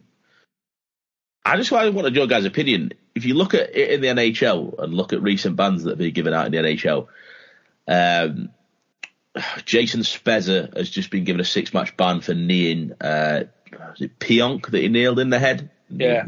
Need in the head. Compare that to the match to the five-match ban that was given out for biting. To was it uh, Lemieux that was given a five? Yeah, Brendan Right. Lee. What what do we make of it? I just to me five matches for biting is insane. If memory serves, Derek was it Derek Campbell that got done for biting and ended up with like a twelve match ban or something like that. Plus all the other bans that he got for everything else. More than likely. I just I, I just don't five matches for biting. I don't what, what do you think? Am I being exaggerated? I mean he literally drew blood. It's better for the league to be hungry than to need someone in the head. Clearly, It's, it's it's just stupid. It's it's not safe at all. So five games is a is a joke. Absolute especially joke. in the COVID times that we're in. Yeah, well yeah, that's still the other thing. I think Spez's is about right, although I know the NHLPA have lodged an appeal uh, on that suspension. I felt the news should have been a lot more. Yeah, no, no. It's I, good to see- It's good to see it's not just stops that, in our opinion, have uh, dropped the ball. in fairness, NHL dops are also well known for spinning the wheel. So, yeah. Anyway, so I just thought I'd bring that up. I just said um, if it hadn't been for the bite, I would have completely ignored it. But I've just we don't normally see a penalty for biting, so just thought that was worth a mention. Um, yeah, gents. Anyway, we'll call it a day at that then. So, Dave, I've, oh, well, I was caught you mid yawn then. Um, thank you very much. Yeah, thank you much. As, as much as it meant to be an original uh, Origins podcast, uh, Andy saved the day and uh, brought it back to normal. So uh, thank you, Joe. Thank you, Andy. Uh, thank you, Gref, on IR. Um, we hope to see you back in the lineup soon. You better be soon because we've got another away day on the card. Um, and thank you to all those who listen, all those who contributed. Um, I did laugh at someone who's posted saying, You've invited me and you say no swearing, and knowing what she's like. Um, yeah, that was a bit of a mistake, but I'm sure she'll behave. Um, when you, if you look in the discussion group, you'll understand. Um, so yeah, no, it's, we're starting to build quite nicely. Um, and yeah, roll on next week and we head to Belfast. roll on next week when we head to Belfast. That could not be more iconic of how I feel right now. Iconic's not the right word, but it's just it, it's that time anyway. Andy, thank you very much, sir. Nice of you to uh, nice of you to join us. Um, yeah, thank you very much. No, thank you very much for having me. Uh, apologies again for being a bit late. Uh, been absolute manic day today. Uh, but yeah, thank you, Dave. Thanks, Joe. Thanks everyone listening. Uh, thanks also to Gref. Hopefully uh, you'll be fully fit for next week. Uh, but we'll see what happens. Uh, but yeah, uh, thank you everyone, and uh, yeah. Gref needs to come back soon, in fairness, because uh, we've been accused with a Storm fan on the podcast panel. We've been accused still of being biased. So without, is, without he, is he still is he still at it? well, no, no, I just mean previously. I, I Oh, don't previously. Oh, right. I Uh, Storm TV. Shame. Shame he haven't accused us recently. They only said a few times they recorded the webcast on a potato. I mean, I don't think that was unfair. That Could talk right. about could talk about how being seasick you are now watching it. I think the potatoes an upgrade on what you got at the moment. Oh, mate, honestly, the Cardiff webcast, the the commentary was in, awesome, really, really good. But the honestly, the cameraman was awful. Really, that's not like them. Track a puck for his life. That's not like them. There's, they normally are quite good at tracking um, the game as it is.